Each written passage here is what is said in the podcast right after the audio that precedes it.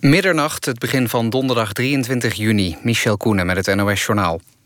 In de Utrechtse wijk Overvecht is iemand doodgeschoten. De daders zijn volgens ooggetuigen op een scooter gevlucht. De politie zoekt met een helikopter naar de schutters. De straat in Overvecht is afgezet voor sporenonderzoek. De politie kan nog niet zeggen of het om een liquidatie gaat. De Centrale Ondernemingsraad van de Nationale Politie blijft aan, ondanks de berichten over dure reizen en etentjes. Voorzitter Guilté maakte 2 dagen geleden bekend dat hij vertrekt vanwege het schandaal. De andere leden kiezen volgende week een nieuwe voorzitter. De ondernemingsraad van de Nationale Politie wil nog dit jaar financieel orde op zaken stellen. Onderzoekscollectief Bellingcat heeft satellietbeelden gekregen van Google Maps, waarop mogelijk de boekinstallatie te zien is waarmee vlucht MH17 werd neergeschoten. Er zou een konvooi te zien zijn dat met een boekinstallatie door Oost-Oekraïne rijdt. Ze zijn gemaakt op de ochtend voor de crash. Boswachters hebben boven Ameland een lammergier gezien. Een roofvogel die normaal gesproken alleen in bergachtige gebieden leeft. De lammergier boven de Wadden komt uit Frankrijk, blijkt uit een zendertje dat het dier meedraagt. En waarschijnlijk kon het beest geen partner vinden en is hij elders gaan zoeken. Op het EK voetbal zijn de laatste poolwedstrijden gespeeld. Italië, België en Ierland plaatsen zich in pool E als laatste ploegen voor de 8e finales. Eerder op de avond haalden in pool F Hongarije, IJsland en Portugal al de laatste 16. Zlatan Ibrahimovic speelde zijn laatste wedstrijd als international. Hij verloor de laatste groepswedstrijd met Zweden met 1-0 van België. Het weer, er trekken buien over het land. Lokaal kan er veel regen en hagel vallen. Met 19 graden is het zwoel. Morgenochtend trekken de buien weg. Dan kan het 25 tot maximaal 32 graden worden. In de middag en de avond ontstaan dan opnieuw fikse onweersbuien. Dit was het NOS Journaal. NPO Radio 1.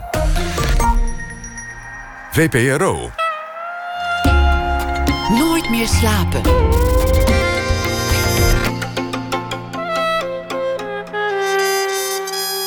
Met Pieter van der Wielen. Goedenacht en welkom bij Nooit meer slapen. Na 1 uur een gesprek met Bastiaan Stoop over New Moves 2016 van het Nationale Ballet. De danser heeft daarvoor een choreografie gemaakt. We bespreken de beste B- en C-films aller tijden. Dit naar aanleiding van The Night of Error. Een avond smullen van slecht acteerwerk, doorzichtige effecten en flinterdunne verhaallijnen. En ook aandacht voor IKEA, want IKEA krijgt een eigen museum in Zweden. Het IKEA Museum. We gaan kijken naar het succes van IKEA vanuit de ontwerpers. Wereld. Maar eerst David Bade. 10 jaar geleden richtte hij op Curaçao samen met Tirzo Martha IBB op. Instituto Buena Bista. Die verjaardag die wordt gevierd ook in Nederland met een tentoonstelling in de Kunsthal in Rotterdam. Werk van David Bade en Tirzo Martha en anderen zal daar te zien zijn en is al geopend. Instituto Buena Bista wil de creativiteit aanwakkeren, het vrije denken, en dient ook als een vooropleiding voor een echte kunstacademie om mensen die dat normaal niet zo zouden zien in aanraking te brengen met hedendaagse kunst. En dat op het eiland zo een impuls te geven. David Bade is een succesvol kunstenaar. Werd in 1970 geboren in Willemstad als een Makamba, zoals je een blanke daar schijnt te noemen. Op zijn 2e kwam hij al naar Nederland. En na een kunstopleiding werd hij al jong een ster in de beeldende kunst. Op zijn 23e won hij de Prix de Rome, heel prestigieus. Op zijn 24e had hij al een tentoonstelling in het Stedelijk Museum in Amsterdam. En sindsdien heeft hij in veel prestigieuze musea overzichtstentoonstellingen mogen inrichten. Sinds 10 jaar woont hij het halve jaar op Curaçao. Hij heeft 2 woonplaatsen. Zijn werk, installaties, beelden, tekeningen, schilderijen en de woorden die meestal erop worden geplakt zijn druk, energiek, levendig, provocatief, kleurrijk en peurschuim. Welkom, David Bade. Dankjewel. Peurschuim, wat is er en mooi aan peurschuim? Wat kan iemand nou hebben met peurschuim? Ik ben helemaal klaar met peurschuim. Want ik was heel weinig nog. Ik was daar wel vroeg bij en dat is door anderen zo overgenomen. En dat is zoals met techniek of met een nieuw materiaal gaat dat vaak zo. Hè? Ineens was het daar. Ja, dat is ook met techniek wel zo. Nu is iedereen vol van die printer, die 3D-printer. Nou, dan zie je overal zogenaamd hele vernieuwende 3D-projecten. En ik denk over 5 jaar is dat alweer helemaal weg. En dat kan ook soms met een materiaal gaan. Dat het komt en het gaat. Ja. Het had wel iets interessants, omdat dat beursschuim, dat zag je toch als iets lelijks onafs dat nog gestuukt moest worden of waar een lek was gedicht. Ja. En ineens zie je wat je daar allemaal mee kunt doen en dat het museum kan halen. Ja. Ik heb dat toch ook wel weer een soort charme. Zeker ook hoor. En als het echt nodig is, zal ik het nog wel inzetten. Om snel een volume te bereiken. Dat was wel een vondst toen de tijd, weet je. Want je kent de bouwschuim, hè? Want dat is het eigenlijk. Wat je in een fles kunt krijgen om iets te isoleren. Of om een gaatje te dichten in je kleine verbouwing uit de bouwmarkt. En dat kun je natuurlijk ook in 2 componenten grote formaten kopen. En dan kan je, een bus opblazen als het ware. Als je daar die 2 emmers in flikkert, dan knalt deze studio, als je daar genoeg ingooit, dan wordt dit uit elkaar geduwd. Zo powerful is dat. Ze hebben zo wel eens gedacht om de Titanic ook omhoog te brengen. Doorschuimt erin en dat hij dan door de drijfkracht die hele Titanic omhoog zou komen. Ja, hard uit onder water ook. En, fascinerend goedje is het. Ja. Laten we het hebben over je jonge jaren. Ik noemde je Makamba, maar weet eigenlijk niet precies wat de lading van het woord is. Is dat een scheldwoord? Als je dat zegt, soms, of? Maar ook soms wel liefkozend. Vanmiddag wel grappig. Je hebt hem genoemd al, Tirzo Martha. Mijn vriend, compaan en mede co-founder van het instituut op Curaçao. We hadden het even over zijn zoontje. En hij vliegt zondag voor 2 weken terug naar Curaçao. Waar hij heel veel zin in heeft om zijn vrouw en kind en zijn ouders weer te zien even. En ook wat dingen voor het instituut daar te doen. En toen hadden we het over zijn zoontje. En ik ben Tio Makamba voor zijn zoontje. Dat is gewoon je naam geworden. Ja, dat is gewoon ook het kan ook liefkozend worden gebruikt.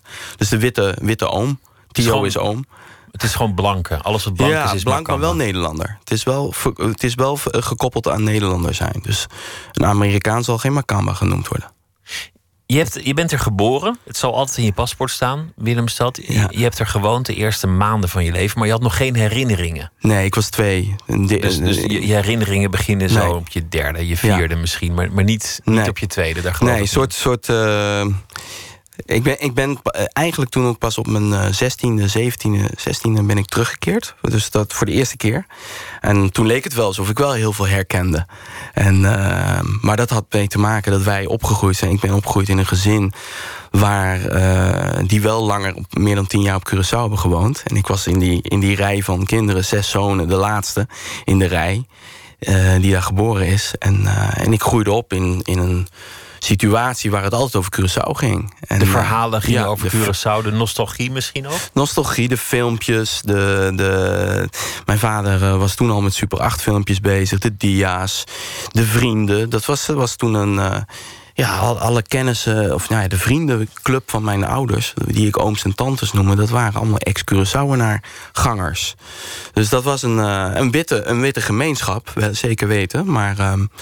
Maar daar groeide ik mee op. En inderdaad ook wel met een beetje heimwee van mijn ouders kant. Dus het was altijd... je werd er gerefereerd aan de vrijheid op Curaçao.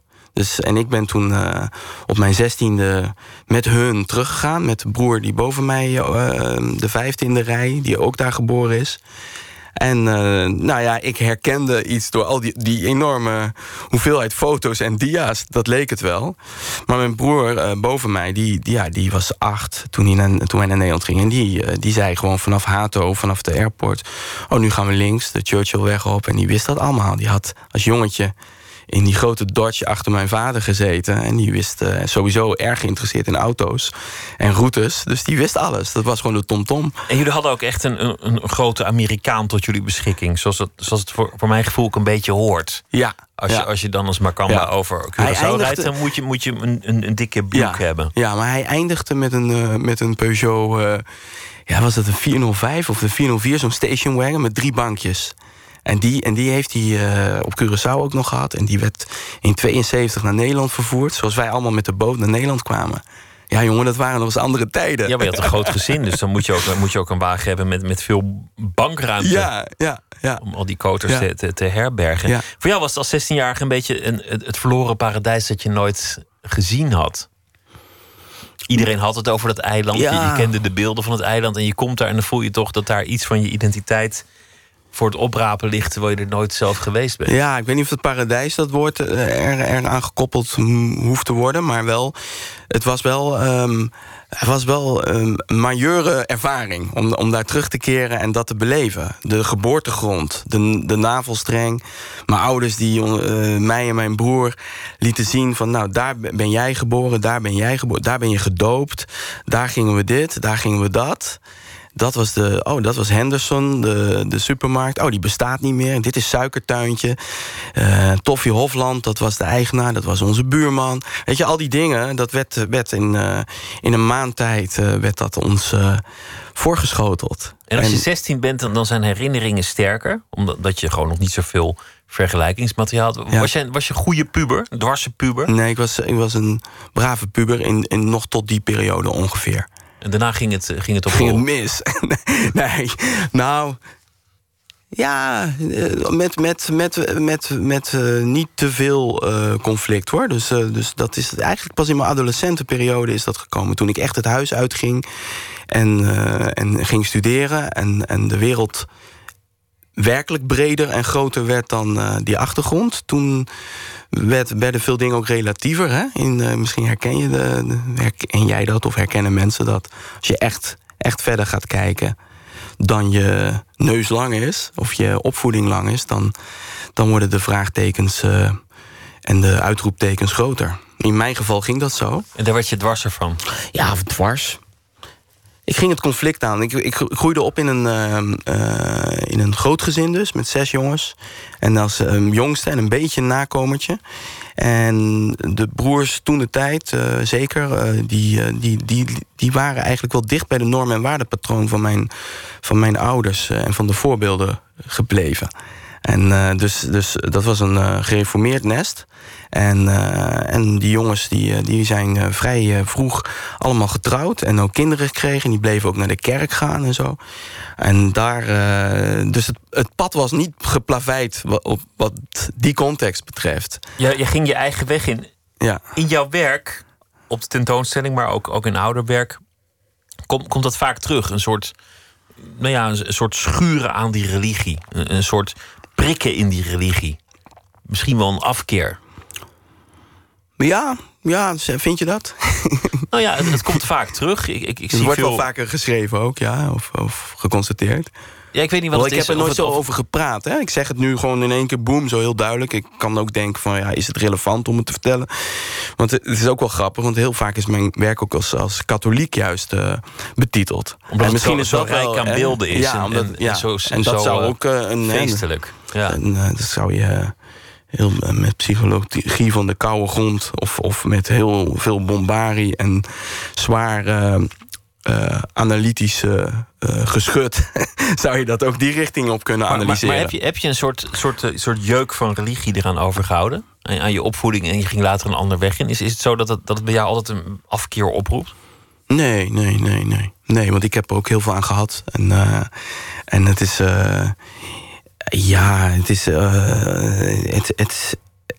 Het maakt ook heel veel duidelijk voor je. En ik put er nog steeds uit. Dus de afkeur is niet agressief. Het is wel gewoon van, hé, maar ik vind het eigenlijk niet gewenst voor mezelf om dat aan te hangen. Maar ik begrijp heel goed als anderen dat wel aanhangen. En wat heb je eraan gehad? Verhalen, dus de Bijbelverhalen, die zijn net zo mooi als literatuur. En Jip en Janneke. Want daar gaat jouw werk in essentie over verhalen. Ja. Wat je ook maakt, of het beelden zijn die heel druk zijn, of het tekeningen zijn die ontroerend zijn, of het schilderijen zijn. Ik vind het moeilijk om alles uit te leggen, maar er zit altijd een verhalend element in. Je bent eigenlijk een verhalenverteller. Ja, of het fixeren van het verhaal, of het comprimeren van de veelheid aan verhalen. Wij vertellen elkaar verhalen. Nu, dit is fantastisch eigenlijk, het programma wat jij maakt, is dat jij een uur de tijd neemt om met een gast te praten. En hij of zij, ga jij... En probeer zijn verhaal eruit te vissen. Ja, en dat is wat volgens mij het leven... voor mij is dat een essentie van het leven. Het is op de keper beschouwd, begrijp ik geen ene zak van wat we hier doen. En zijn we geboren en weet ik... En dat kan je zelfs als je daar wil een vraagteken bij zetten of dit werkelijkheid is. Maar laten we ervan uitgaan dat dat de werkelijkheid nu is. Zelfs als het geen werkelijkheid is en het zit allemaal in je hoofd, dan moet je er toch mee omgaan alsof het een werkelijkheid is. Want je kunt er niet aan ontsnappen. Nee. En je kunt eraan ontsnappen, er zijn middelen voor, maar niet langdurig. Nee, die heb ik niet nodig, want ik vind de verhalen en de waarnemingen, de observaties, de uitwisselingen vind ik interessant genoeg. En die zijn inderdaad wel voeding voor alles wat ik doe. Echt, dat is waar het volgens mij wel echt over gaat. En dat vond ik vroeger al. En daar heb ik meer en meer in mijn werk een stroom gevonden om dat toe te passen. En om daar het in te zetten tot en met een heel mooi project in Heerlen bij Schunk. De plek in Heerlen die cultuur en bundelt daar. David Bade tekent Heerlen onder de tafel, waar ik een concept wat ik al 10 jaar geleden een keer in het Stedelijk Museum deed, nu als concept ook heb verkocht aan die gemeente. En daar... Een levenslang engagement. Ja. Daar gaan we het straks denk ik over hebben. Okay. Want vind ik een mooi project. Maar ik wil eerst even die biografie. Geboren op Curaçao. Ja. Op je tweede verhuisd naar Nederland. Ja. Gewoon deel uitmakend van een groot gezin en een nette, steile opvoeding, waar je later, maar veel later vanaf trapte. Op je 16e ben je even terug geweest, maar nog niet definitief. En ergens onderweg is die kunst je leven ingekropen. Ja. Je vader was leraar. Leraar Engels, ja. Leraar Engels, dus daar kan het ook niet echt vandaan zijn gekomen. Moeder, hè? Moeder was geen kunstenaar, zeker niet. Maar je moest 6 jongens in het gareel houden en opvoeden. Maar moeder was wel een heel creatief mens. Om alleen al dat gezin draaiende te houden en daarnaast een heel sociaal actief leven te hebben. Wel altijd gelieerd aan die kerk, maar niet zwaar. Hè? Geen zwarte kousen, gereformeerde connotatie moet je lezen daarin. Het was wel liberaal en ook zeker wel met vraagtekens zetten bij het geloof en zo. Maar een vrouw die ook... Ik ging als klein jongetje. Groeide ik op in Soest, hier dichtbij eigenlijk, in het Gooi.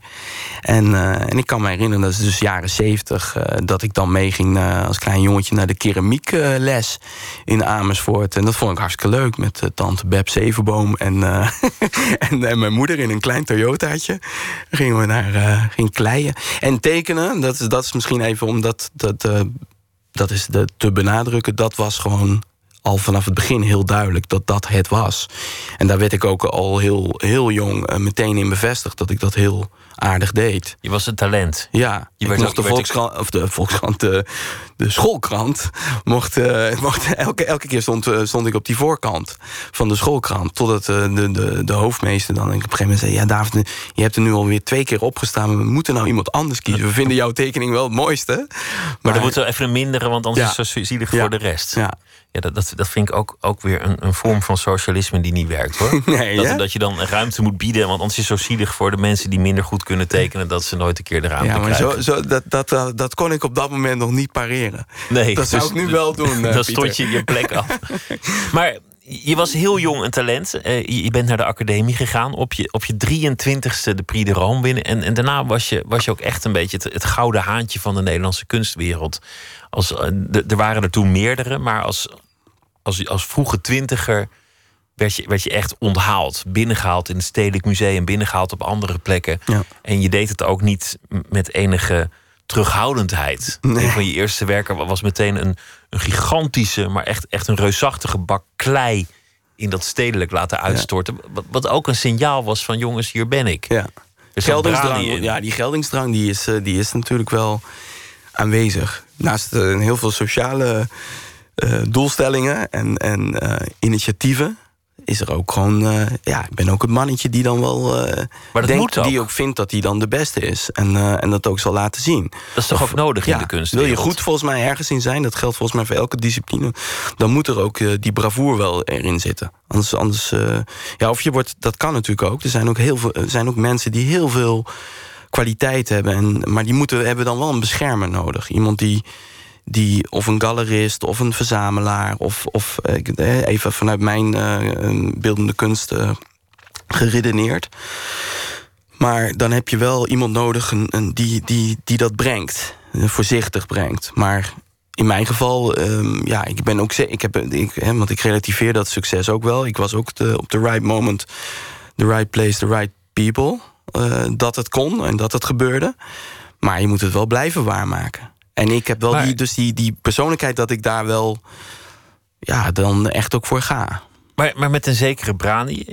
Een leuk ding is in dit gesprek aan het sluipen... is dat je steeds ook automerken noemt. Dus dan hebben we het over Curaçao... en dan dat je in de Amerikaan rijdt... en dan dat je vader een Peugeot had... en dat je naar keramiekles ging in een Toyota. Dus dat vind ik wel aardig als we dat kunnen vasthouden. Dan ben ik ook benieuwd of je dan ook... Wat voor auto ik nu rijd. In wat voor auto je dan naar het Stedelijk ging... om daar die klei uit te storten. Ja, dat was... Of kwam je met een taxi? Dat was met een busje. Dat was een raar... Pieter, dat was raar, jongen. Want ik had de ateliers gedaan. Ateliers 63 werd toen de ateliers. En ik ging... toen was ik bij die Prix de Rome tot de finale doorgedrongen. En toen kwam het al. En dat is nu in extremo. Nu worden bij de Prix de Rome de tv-programma's aan opgehangen. En is er veel meer... media-spektakel om de kunst ook gekropen... en in de kunst gekropen ook.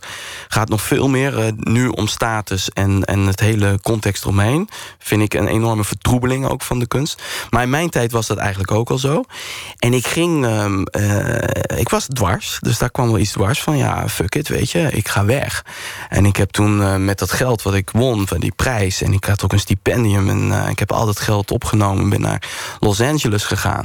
En dan heb ik het binnen een jaar ook allemaal er doorheen gejaagd. Heb ik een Chevrolet Camaro 1977 gekocht. Zie je? Dat, ja, dus daar komt we gaan auto's noemen, hè? Ja, ik heb wel een beeld. Ja, en ik was daar. En ik had ook... ik had door die context van de ateliers... had ik heel veel ingangen. En ik heb bij Mike Kelley, de beroemde Mike Kelley... heb ik 2 weken toen gelogeerd. En ik vond het een enorme asshole. Ik belde Erik van Lieshout op. Een vriend van mij uit die tijd. Wij waren echt die generatie... En die was een beetje jaloers van, zit je bij Kelly, jezus man. En ik zei dan, jongen, maar hij is fake, man. Hij doet niks. Hij is alleen maar aan het bellen en aan het faxen. Het was in die tijd natuurlijk geen e-mail. Nou, heel naïef natuurlijk. Ik wist nog niet wat een succesvolle bestaanskunstenaar... heel veel bellen en faxen betekent. Ja, heel veel regelen, ja. Maar ik was dus dwars, ik was weggegaan. Want ik wilde al die aandacht... Ik vond mezelf ook nog van, ik ben 23 man... ik wil niet meteen overal exploseren. En toen, weet je hoe arrogant dat eigenlijk ging? Het Stedelijk Museum heeft gewoon een persbericht geplaatst toen de tijd. Ik was nog ineens persoonlijk gevraagd. Je had geen ja gezegd en ze hadden al gezegd... David Bade komt hier in een van die coupletten van Rudy Fuchs. Ik werd gebeld door Erik. Van, hey man, je zit in een couplet en... Zo ging dat. En daarna werd ik wel gebeld door het museum. Ja, dan moet je wel een hele dwarse jongen zijn... om dan in L.A. te zeggen... sorry, maar zo werkt het niet bij mij. Dus dat was allemaal nieuw. Maar zoals je bij de schoolkrant af en toe de voorpagina moest afstaan... aan mensen die minder konden tekenen... was het in die tijd ook dat er heel veel aandacht voor je werk was. Mm. En een prachtige carrière was daar. Is er nog steeds, maar in jouzelf... is volgens mij iets geslopen van een afkeer... van een dwarsheid naar die kunstwereld. Dat je het misschien toch niet zo mooi vond als je had gedacht. Ja, dat zag ik wel vrij snel, hoor. Wat was dat?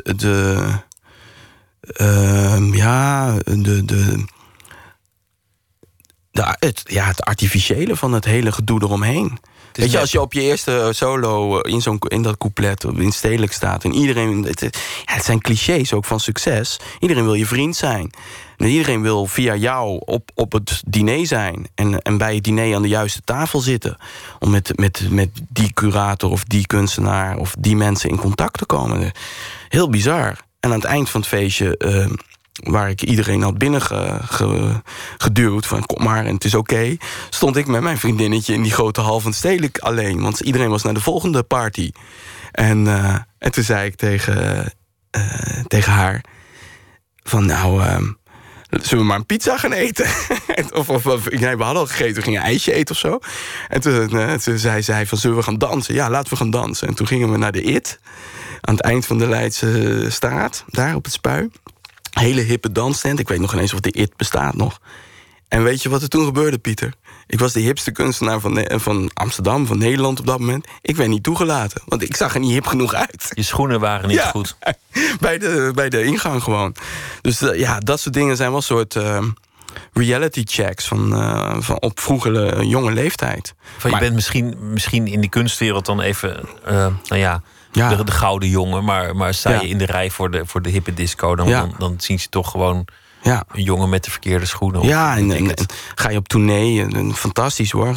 Ik heb heel veel mogelijkheden en kans gekregen. En ook daar gebruik van gemaakt, zeker. Maar rare confrontaties met mensen die heel gewichtig tegen je doen. En dan 2 weken later zien ze je opeens niet meer staan. En ik denk dat het heel herkenbaar is nog steeds voor heel veel mensen rond de kunst. Ik merk het nu, weet je. Nu is er even heel veel aandacht en dan is dat straks weer weg. En weet je, wij vertegenwoordigen als kunstenaars iets waar heel veel mysterie ook omheen gefabriceerd wordt. En wat gewichtig wordt gemaakt. Maar wat ook zeker wel appelleert aan iets zuivers. En dat is vrijheid. Laten we dat maar even zo heel simpelweg zeggen. En dan zijn er instituties die daar iets mee willen. En die daar iets mee gaan doen. En dan komt er een hele grote discrepantie. Want dan blijkt... vandaag bijvoorbeeld in de Kunsthal. Ik ga misschien te ver. Jij wil nog bij die biografie blijven. Maar toch iets over de frictie die er dan is. Weet je? Ik wil... met Tirzo, en dat is ook een onderdeel van ons traject... een sculptuur op het Museum Parkplein. Dus naast het Boijmans van Beuningen, bij het nieuwe instituut daar. Daar staan losse beelden van SER, Sculpture International Rotterdam. Die zijn van hun sokkel in Rotterdam gelift en die staan daar tijdelijk. En wij vanuit de Kunsthal zijn ook gevraagd om een tijdelijk project daar te doen.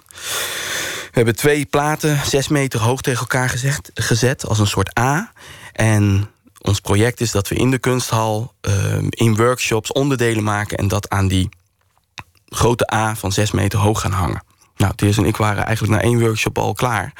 We hebben een boot doormidden gezaagd, een speedboot in de lengte... en die willen we gewoon aan die A als onderdeel... als een soort grote broche bovenop willen we bevestigen.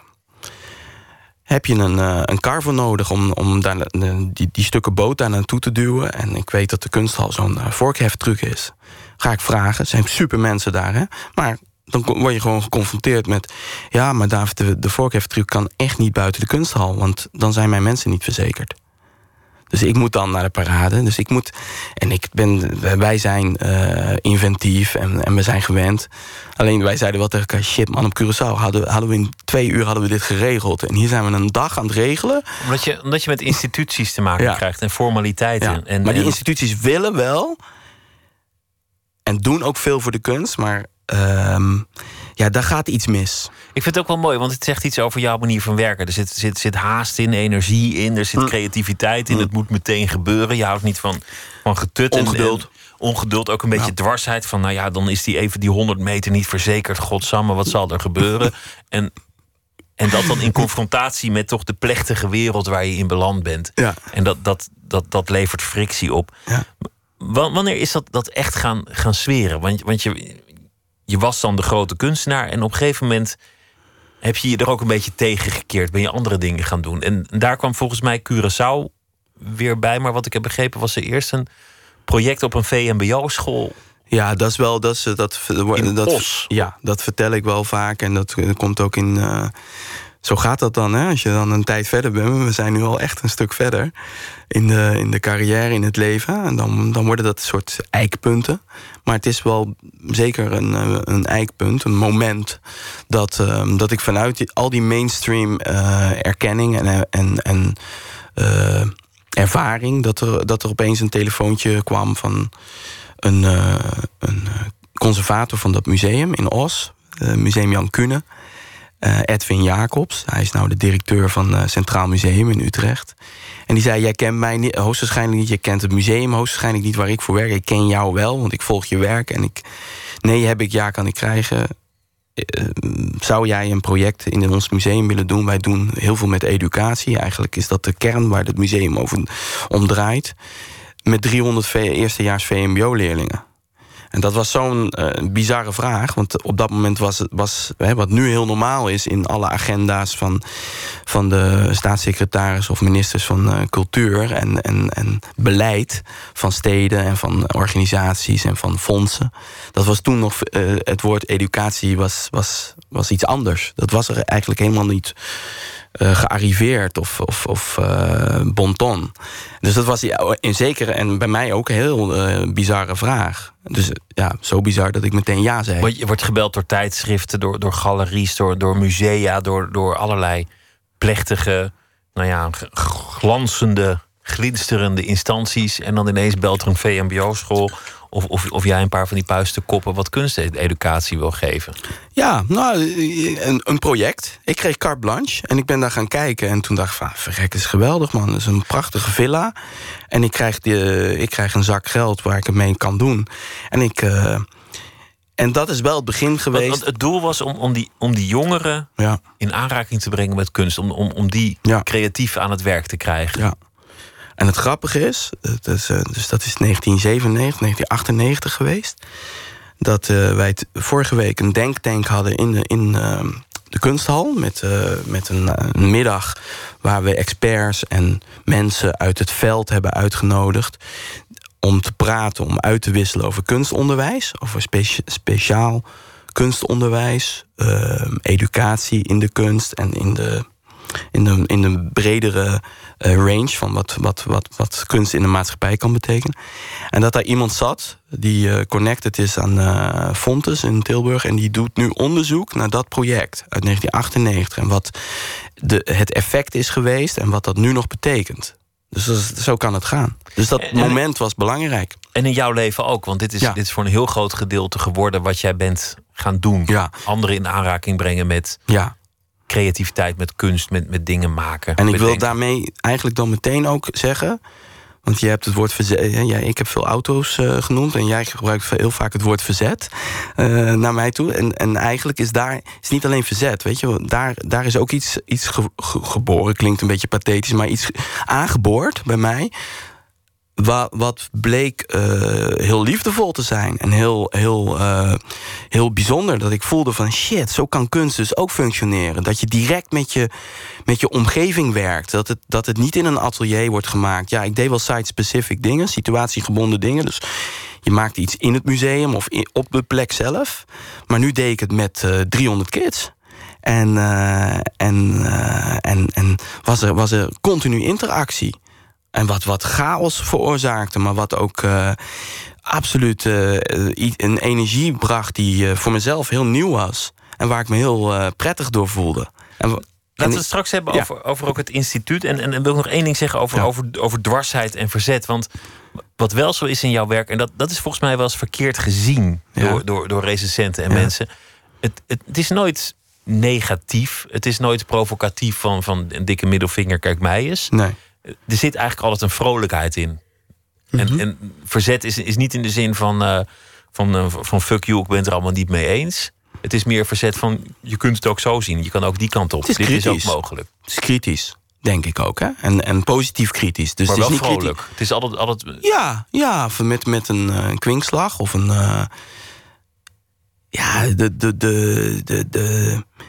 Ja, als je de pretentie en de prestige kritiseert... Ja, dan kom je al snel in vrolijke sferen. Je had een keer een kakkend figuur gemaakt... Die op een soort pot... Het leek een beetje op de denker van Rodin... maar dan in een scheidende context. Ja. Die heel geestig was. Waar natuurlijk ook een soort onthechtheid in zit. Mm-hmm. Maar die op de een of andere gekke manier... toch ook wel weer ontroerde. Ja. Wil je dat ik daar iets over zeg? Nee, maar ik moest er ineens aan denken. Ja, Poepoe heet hij. Poepoe, ook nog. En hij is van het gemeentemuseum in Den Haag. Dat moet ik al zeggen. Weet je, het klopt wel een beetje. Tuurlijk ben ik ook een schopper en stevig. Want ik schopte vroeger. Vond ik het onbelangrijk dat mijn werk bewaard zou worden. Maar dat bleek toch later een soort wassen neus te zijn. Want je komt toch op een gegeven moment er wel achter... jeetje, het is toch geweldig dat een museum zo'n emmer met stront gaat bewaren. Het schijnt, dat heb ik als rollo gehoord... dat jij poepoe het werk zelf aanvankelijk had weggegooid. En dat mensen die in jouw atelier langskwamen zeiden... nee, wel, die moet je niet weggooien, die is leuk. Wauw, dat je dat weet. Ja, dat klopt. Ja. En die jongen die dat heeft gedaan... en ik ben hem eigenlijk nooit meer tegengekomen... dat was in een anti-kraak situatie in Utrecht... waar ik toen woonde. En dat was nog in de eind jaren 90... dat het ook economisch zo goed ging... dat je heel kort anti-kraak zat. Hè? Nu zitten mensen heel lang anti-kraak in toen panden. Was 2 maanden boven. Ja, man. Ja. Dus dat waren enorme volksverhuizingen in mijn... ik zat in gymzalen vol pur en piepschuim en dit soort bouwsels. En dan stond er ook een container... en dan flikkerde ik ook de helft weg. Dus ik was, en die lag dus ook in die container. En toen zei Björn, nou weet ik ook hoe die heet... Björn Fraser, Surinaamse jongen... die zei, David, die moet je niet weggooien, man. Die is goed. Dus we hebben hem samen er weer uitgetrokken. En nu is het een museaal werk. Ja. En moet er op een dag een conservator kijken... naar hoe die het moet restaureren... of de tand des tijds er vanaf houden. Ik wil luisteren naar soulmuziek. Want het is een man die heeft samengewerkt met grootheden als Otis Redding. En hij leeft nog, hij werkt nog, hij is er nog. Hij heeft een nieuw album, 77 jaar oud. En hij staat ook op North Sea Jazz komende zomer. William Bell, I Will Take Care of You. When all the years have come and gone and laid you low, you should know. When you think you're left out on your own, I will be there.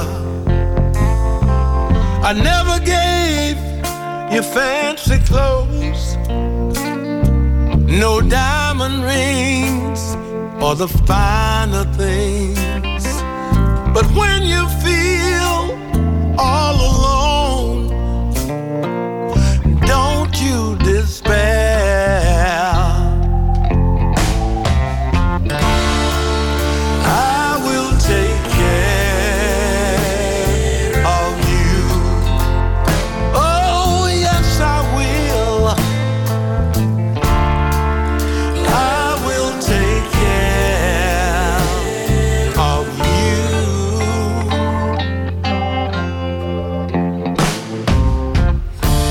you. When the and your dreams have flown, when you're the last one left and all your friends are gone, I will help you carry on. Don't you despair. At the end of the day, in the darkest night, just keep the faith. Don't lose the light.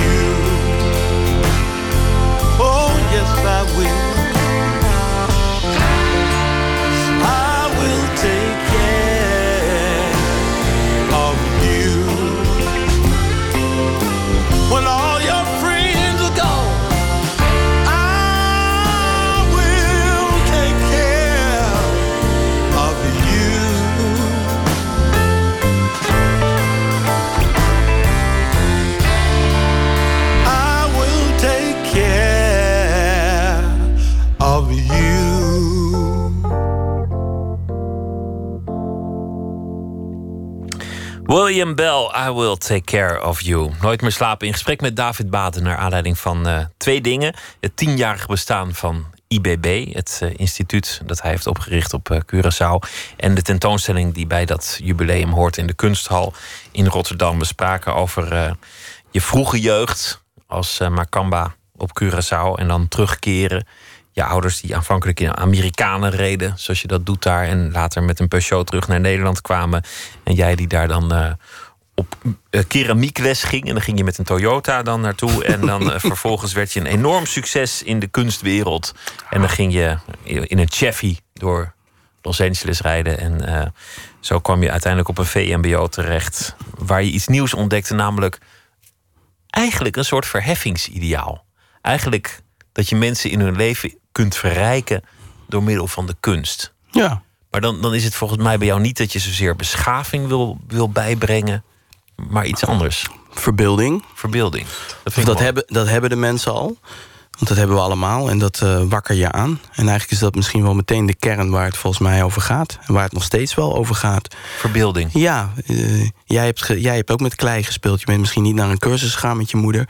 Maar je hebt wel met je pootjes in de klei gezeten. En als ik jou nu een stuk klei hier ga geven en we gaan aan de slag, dan vind je het eerst raar. Of jij zegt, ja shit man, ik word vies. Maar voordat je het weet zit je toch te doen. Want het refereert aan een soort oer dat je dat gedaan hebt. En hetzelfde geldt eigenlijk voor tekenen en wellicht ook voor zingen. Dat zijn volgens mij oerdingen die elk mens heeft meegemaakt of gedaan, of iemand heeft voor je gezongen toen je klein was. Dus dat appelleert aan oer. En dat verlies je.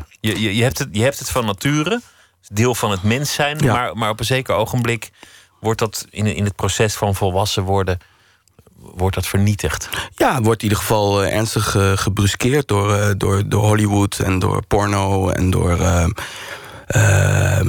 door geloof ook, ja, soms ook. Dat het daardoor gedempt wordt, dat je dingen niet mag. Dingen worden normen en waarden door reclame, je hele context. En hoe werkt het dan, dat porno, reclame, geloof en Hollywood de fantasie vernietigt? Is dat omdat ze vernietigt, in ieder geval beperkt. Het laat je... Het geeft je voorbeelden en stempels van zo hoort het, dat vinden we nu mooi. Of dat is de juiste kleur. Zo doen we dit. En het dooft dus. Dus allerlei vrijheid eigenlijk. En misschien zijn kunstenaars wel de beroeps. Wij blijven spelen. En jij speelde vroeger en je speelt op een gegeven moment, spelen de mensen niet meer. En dat is wat ik eigenlijk nu nog steeds probeer. En waar het spelen ophoudt, daar komen de waarheden, de vanzelfsprekendheden en daar wordt het wereldbeeld bevroren. Ja. Vanmiddag zei nog een meisje, een Turks meisje, met de naam Maria, dat vond ik mooi. Die zei, terwijl we die boot aan het sjouwen waren van de Kunsthal naar het terrein van de parade, waar we dat beeld maken. En die zei, want ik vroeg haar, was ook een tweedejaars VMBO uit Rotterdam, studenten. En ik zei, wat ga je nu doen? Je moet nu kiezen, hè? Zei ik. Ja, zorg, zei ze, zorg. Want zorgen is belangrijk. En ik ga misschien met bejaarden werken of met gehandicapten. Ik zei, oké, en dat is goed, zei ik. Want die mensen hebben we echt nodig in de maatschappij. En er zijn er veel te weinig van. En ik hoop dat je ook heel veel gaat verdienen ermee, zei ik zo tegen. Ja, dat hoop ik ook. En toen zei ze heel scherp. Toen zei ze, ja, maar toen liepen we over een bruggetje daar tussen de Kunsthal en door dat park. En toen zei ze, ja, maar de mensen die brug bouwen zijn ook nodig. En toen noemden ze nog een paar beroepen. En toen was mijn bruggetje natuurlijk naar de kunst. Dus ik zei, en wat is kunst ook nodig voor jou? Toen zei ze, ja, want anders is het leven saai. Nou. Dat is mooi gezegd. En toen vroeg ik nog even door, wat bedoel je met saai? Nou, kleur. Dus toen ging het niet veel verder, maar toch wel, weet je, waren we wel even op dat moment op een punt dat ik wel heel mooi vond. Dat is voor mij vandaag eigenlijk het belangrijkste moment geweest. Elke dag een belangrijk. Zo noem je dat, hè? De catch of the day. Elke dag vang je iets. Een anekdote, een verhaal, een beeld, een gedachte. En verheffing is een heel mooi woord. Hè? Dat is een beetje plechtig. Ja, socialistisch min of meer. Oude P van de A-jargon wellicht. Ja, zelfs nog eerder, denk ik zelfs. Ja. Ja. Maar die vorm van verheffing, zo zie ik dat dus niet. Ik denk dat ik het vrij eenvoudig heb uitgelegd. En misschien nog één ding wat ik aan toe kan voegen is, je omgeving wordt er beter van. Dus al je efforts die je pleegt, je kan heel groots denken en een heel programma eromheen bouwen. En IBB is ook best groot. Maar toch is het belangrijkste is dat wat er gebeurt in je directe omgeving toegevoegde waarde heeft. En daar gebeurt iets. IBB is het instituut. Je kunt het zien als een vooropleiding voor eventueel later naar een kunstacademie. Ja. Er is natuurlijk op Curaçao niet zo heel veel aan de hand qua kunst. Er gebeurt van alles qua schoonheid en dingen maken. Maar echte kunstinstituties of academies, die zijn er niet zo. Dus jullie vullen een beetje een gat. Maar jullie zitten op het terrein van een psychiatrische inrichting. Ja. En jullie werken ook met psychiatrisch patiënten. Jullie werken met jongeren van allerlei afkomst. En jouw rol is eigenlijk de grote aansteker. Ja, jij samen met Tirzo. Samen met Tirzo. Ja. Maar daar proberen jullie mensen met die creativiteit te besmetten. Ja, en beweging te veroorzaken. Ik denk dat dat ook echt een belangrijke doelstelling van kunst in general is, in het algemeen. Maar wij veroorzaken daar ook reuring en bewegingen. En wat willen jullie als je het ziet vanuit dat eiland? Hoop je dan dat daar ooit een levend kunstklimaat... Dat is er ontstaat. Wel eigenlijk hoor. Ik wilde niet meteen tegen je ingaan. Maar ook voor ons was er ooit een kunstacademie. En die is wel ter ziele gegaan. En er is, wij laten ook nu in de Kunsthal ook werken zien uit de collecties. Naast ons eigen werk. En het werk van voormalige leerlingen. En van voormalige artist-in-residence kunstenaars. Laten we ook een stukje geschiedenis zien. Heel beperkt. Uit 3 collecties. En dat kon gewoon budgetair. Konden we niet zoveel kunst invliegen. Maar we wilden dat wel heel graag. En we hebben toch wel een aantal mooie werken. Gewoon uit de jaren 50, 60. Die daar naartoe vervoerd zijn. En die daar gemaakt zijn. En Curaçao was ook een tijd echt een... zoals het nu eigenlijk nog steeds is. Het is een eiland waar men komt en gaat.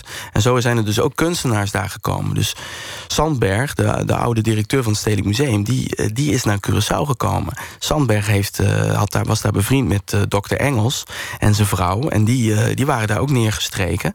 En hij was dokter, maar hij en zijn vrouw schilderden ook. En zij hebben het Curaçao's Museum opgericht. En daar kwam vriend Sandberg langs. En die zorgde potverdorie dat er gewoon een Vincent van Gogh tentoonstelling op Curaçao werd gemaakt. En Van Gogh hing daar gewoon, zoals daar nog steeds in het Curaçao's Museum, met de ramen open, de shutters open, de wind door de zalen, de schilderijen klepperend tegen de muur. En zo zijn daar kunstenaars geland als Dolf Henkes uit Rotterdam, Charles Eyck uit Limburg. Sandberg heeft ondergedoken gezeten bij Charles Eyck in de oorlog. Weet je? Dus er is een enorme capaciteit aan geschiedenis en een rijke grond. Die slecht gecultiveerd is. Maar hoe reageren ze op jouw werk? Want het is vrij wild. Als die in Rotterdam staat, dan zijn er al... Maar ja, goed, dat geldt voor kunst in de openbare ruimte al snel. Maar niet iedereen begrijpt altijd alles. Maar hoe is dat daar? Want dit is natuurlijk niet zo geaccepteerd als Van Gogh inmiddels is. Nee, dat heeft ook best wel wat voeten in de weerbarstige aarde van Curaçao. Weerbarstige grond, weerbarstige mensen. Oud establishment, wat cultureel establishment... wat heel lang bepaald heeft van dit vinden wij kunst, dit vinden wij mooi. En toen kwamen Tirzo en ik en die zetten daar opeens iets tegenover. Iets anders. En met een... met ook een heel ander idee van wat schoonheid zou kunnen zijn. En dat tot op de dag van vandaag levert dat wel frictie op. Of in ieder geval verbazing. En het is ook in het begin wel echt ook afgekeurd. En hebben we ook wel de problemen van dat nieuwe ervaren. Dat is zeer hedendaags. En je zegt het eiland is een eiland van passanten. En heel veel kunst is er altijd geweest. En het heeft een voedingsbodem die ver teruggaat. Maar... Ja. Voor de echte avant-garde hedendaagse kunst van de wat moeilijkere werken. Ja, maar dit gebeurt dus nu wel. Ik denk dat wij... Ja, nou ga ik toch een klein beetje borstklopperij verrichten. Ik denk dat wij dat nu wel 10 jaar mee bezig zijn... om iets in de periferie te veroorzaken... wat vernieuwing en verandering veroorzaakt... die ook niet in die mainstream zichtbaar is. En daarom krijg je dus nu... dat is al een tijdje aan de gang... krijg je dus interesse vanuit de mainstream van... hey, het is toch wel een heel interessant profiel... wat die kunstenaars daar vertegenwoordigen. Hè? Want wij vertegenwoordigen een profiel van kunst... met een grote K. Er komen artists in residence ingevlogen... die verblijven een tijdje aan het instituut, die hosten wij... die doen iets bijzonders. Die reageren op de context van dat eiland. Die krijgen niet een serieuze recensie in de krant. Want dat klimaat is er gewoon niet. Maar ja, daar kun je ook nog je vraagtekens hierbij zetten trouwens. Maar weet je, dus dat is er. Maar er zijn ook amateurs en er zijn patiënten en er is jeugd. En er zijn gevangenissen en we werken met alles en iedereen. En het loopt door elkaar. Je weet niet wie een patiënt is, wie een bezoeker is. En dat draagt ook bij aan de acceptatie van bijvoorbeeld psychiatrisch patiënten. Dat zit natuurlijk best wel aan de rand van de samenleving. Ja. In veel landen is het gewoon zo, die mensen die wil je niet zien. Nee, die daar gek. Is dat ook zo. Dus het wordt weggestopt en dat is voor ons dus een reden geweest om te zeggen, daar moeten we juist zijn met het instituut om zichtbaar te zijn. En om die slagboom, we hebben nu in de Kunsthal ook een beetje symbolisch gebaar, ook een soort slagboom neergezet, maar in onze werkelijkheid is het dus dagelijks een slagboom waar je doorheen moet om bij ons te komen. Omdat het een gesloten inrichting is. En het mooie is, en daar, ja, om nog maar een duur woord te gebruiken, emancipatoire, dus er gebeurt iets, er verandert iets. Wij ontvangen nog elke 2 maanden op een opening of op een lezing, op iets wat wij doen, een event, ontvangen we mensen die nog niet eerder ooit in hun leven op dat terrein zijn geweest. Die al hun hele leven op Curaçao wonen, maar die psychiatrie van Capriles, dat is voor hun ver van je bedshow. Maar het is eigenlijk heel dichtbij. En dat veroorzaken we onder andere. En dat wordt opgepikt nu een beetje door die mainstream. En nou is de Kunsthal, maar ook vorig jaar de Biennale van Havana, ja, die nodigen Tirzo en mij uit vanwege dat instituut en vanwege die approach, die benadering van ons om naar buiten te treden en in te zetten op een context die niks met de kunstwereld van Basel en van de Biennale van Venetië te maken heeft. Een heel andere wereld waar jij in terecht bent gekomen. Ja. Je woont daar een half jaar van het jaar. Plus minus, ja. Wat voor auto rij je? We maken het gewoon af, hoor. Daar? Ja. Een familiewagen. Zonder familie. Maar ik heb heel veel kids die moet rondrijden. Curaçao is qua infrastructuur heel lastig. Dus mensen zijn de hele dag in de file, kinderen naar school en naar huis aan het brengen of naar werk. En tussen de middag, heel ouderwets, gaat men thuis lunchen of ergens lunchen. Dus het is de hele tijd file. Ik rijd daarin een Vitara, een Suzuki Vitara. Dus zoals Tirzo, mijn maat, zegt, een FOP-SUV. Een nep-SUV, nou ja. Het heeft ook jouw werk veranderd. Door anderen aan jouw kunst te laten komen. Door anderen gewoon deel te laten nemen aan jouw creatief proces. Ja. En door met anderen permanent bezig te zijn met die vraag, wat is creativiteit? En je noemde ook terloops de vraag, wat is schoonheid? Ja. En dat is dus misschien een wat filosofische vraag, maar wel interessant. Een hele wezenlijke vraag voor kunst. Een wezenlijke vraag. Want in jouw werk, sommige mensen kijken ernaar en denken, mijn god, wat heeft hij gedaan? Ik begon zelf met peurschuim, dat is alweer van een tijdje geleden. Kunst in de openbare ruimte is altijd moeilijk. En als het dan wat hedendaagser wordt, dan... Er waren mensen die blij waren dat een dronken chauffeur in Rotterdam jouw Anita tot ballast had gereden. 2 jaar geleden. Er was iemand, altijd beter dat die kunst kapot rijdt en dat die mensen kapot rijdt als je dan toch dronken achter het stuur zit. Ja, moest een keer gebeuren, hè? Op de Blaak-Eendrachtsplein. Er staat ook echt expres op die plek dat het lijkt alsof die zo opgehaald kan worden. Maar we willen natuurlijk niet dat die opgehaald of aangereden wordt. Maar het is wel gebeurd. Het is gebeurd. En toen was er toch weer de vraag, moet het terugkomen? Terwijl het ding er al heel lang was. Ja. Wat uiteindelijk alleen maar zegt dat schoonheid voor iedereen iets anders is en dat moeilijk te definiëren is. Wat is het voor jou? Ja, heb ik ook geen echte duidelijke definitie van. Het is de beweging van kunst, hè? En dat is het mooie eigenlijk. Dat is in ieder geval sinds de romantiek, sinds er min of meer de kunst ingesteld is op vernieuwing en verandering, is dat een heel dynamische formulering, een dynamische formulering en omschrijving. En zijn kunstenaars steeds weer aan het heruitvinden wat schoonheid is. En wat een beeld is, wat een schilderij is, wat een sculptuur is. Maar in jouw werk in de Kunsthal, soms is het heel energiek, heel overweldigend. Ja. Maar er hangen ook werken tussen, die zijn heel klein. En daar heb je wel degelijk je best gedaan om iets echt vertederend maar dat is niet alleen van mij. Heb je een werk voor ogen? Want er is heel veel werk van artist in residence daar. Hè? Dus van... Nee, maar ook van jouw werk. Er zijn een paar schilderijen... Ja.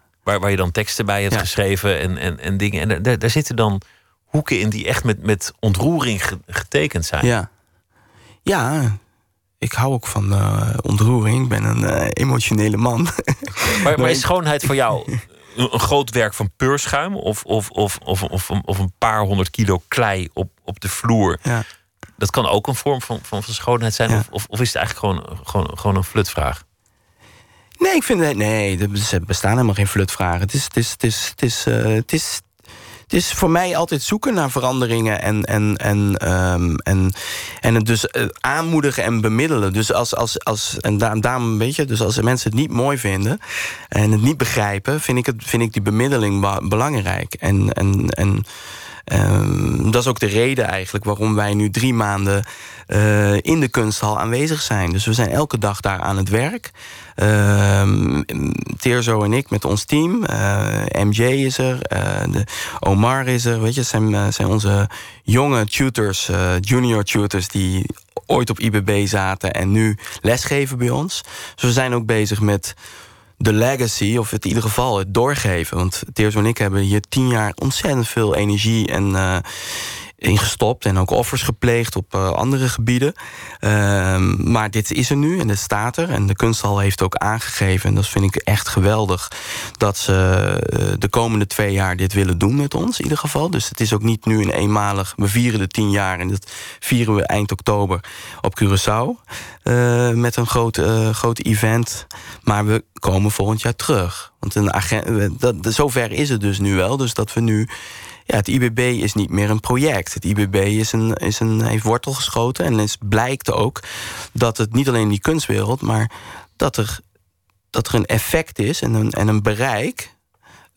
dat verder kan gaan. Dus we zijn aan het overwegen om er een satellietplek in Nederland op te richten. Nou komen we vanzelf op 1 los eindje dat we hebben laten liggen. Misschien. Dat was namelijk Heerlen. Waar je een levenslang project hebt... waar je de inwoners portretteert. En dat doe je... heel diepgaand. Door ze te interviewen, door met ze te praten. Door echt te proberen iemand te begrijpen, te leren kennen. Weten waar zijn leven over gaat, wat iemand definieert. Mm-hmm. En dan ga je aan de slag met dat portret. Ja. En dan kom je ook die processen tegen van dat mensen het niet als schoonheid zien. En dat ze dachten van, goh, ook al heb ik verteld van... kerel, Pieter, ik heb een gesprek met jou gehad. Het is niet mijn bedoeling om jou nu een fotografisch beeld te geven. Naturel, zoals jij eruit ziet. Maar ik heb nu een uur met je gesproken... en vanuit dat gesprek ga ik interpreteren. Ga ik iets mee doen. En dan daarna zien de mensen het. Soms doe ik dat soort ateliers ook in de openbare ruimte. Dus dan de volgende dag fiets jij weer langs. En dan zeg je van shit, is dit het geworden? Dan zeg ik ja, of ik ben nog bezig. En dan ben je onderdeel van dat proces. En daar komt dus weer een vorm van inzichtbevordering. Een vorm van begrip. Ja, is dat sommige mensen waren ook ontzettend blij met het resultaat. Of ontroerd, of verbaasd. Ja. Of zagen hun leven anders. Of, er gebeurt natuurlijk van alles. Er gebeurt heel veel. Het is echt, en het is geweldig dat zo'n plek dus zo'n commitment met mij aangaat. En dat heeft dus tijd nodig. Dat zeg ik nou ook tegen jonge gasten. Weet je, ook al had ik al die erkenning zo vroeg. Maar het heeft heel lang geduurd voordat nu zo'n plek... dat ze zeggen van, goh, wij geloven in dat... wij kopen dat concept van jou. Ik vind dat wel grappig, want het is eigenlijk het tegenovergestelde... van wat je vertelde van de glamour-opening in het Stedelijk... en daarna sta je met je vriendin... gaan we pizza eten of een ijsje halen... of gaan we naar de disco, want iedereen is weer weg... naar de volgende sensatie. Ja. Dit is het tegenovergestelde. Ja. Dit is puur. Ja. En puur en ook met grip op welke kant het op gaat... Het is niet opportunistisch, weet je. Er zit continuïteit in het project. Je kan ermee verder. Dus dat is mooi. Levenslang, hè? Je zei het woord. Levenslang commitment. Dat is een symbolisch gebaar. Maar in principe, weet je, er is dan extra subsidie op binnengehaald. En voor de eerste 3 jaar. En dat is fantastisch. En nou gaan we dus dat volgend jaar evalueren. En eigenlijk ga ik een beetje hetzelfde doen wat we nu met IBB doen. Dus een denktank organiseren met mensen die betrokken zijn bij dit project. En met hun ook bespreken van wat zou nu een volgende stap kunnen zijn.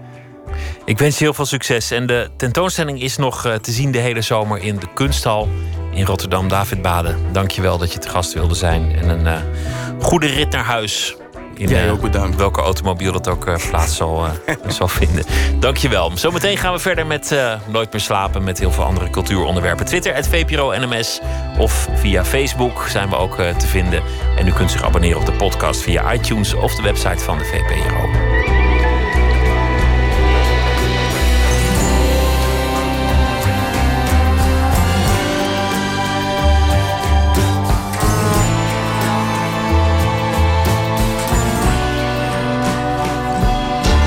Op Radio 1, het nieuws van alle kanten.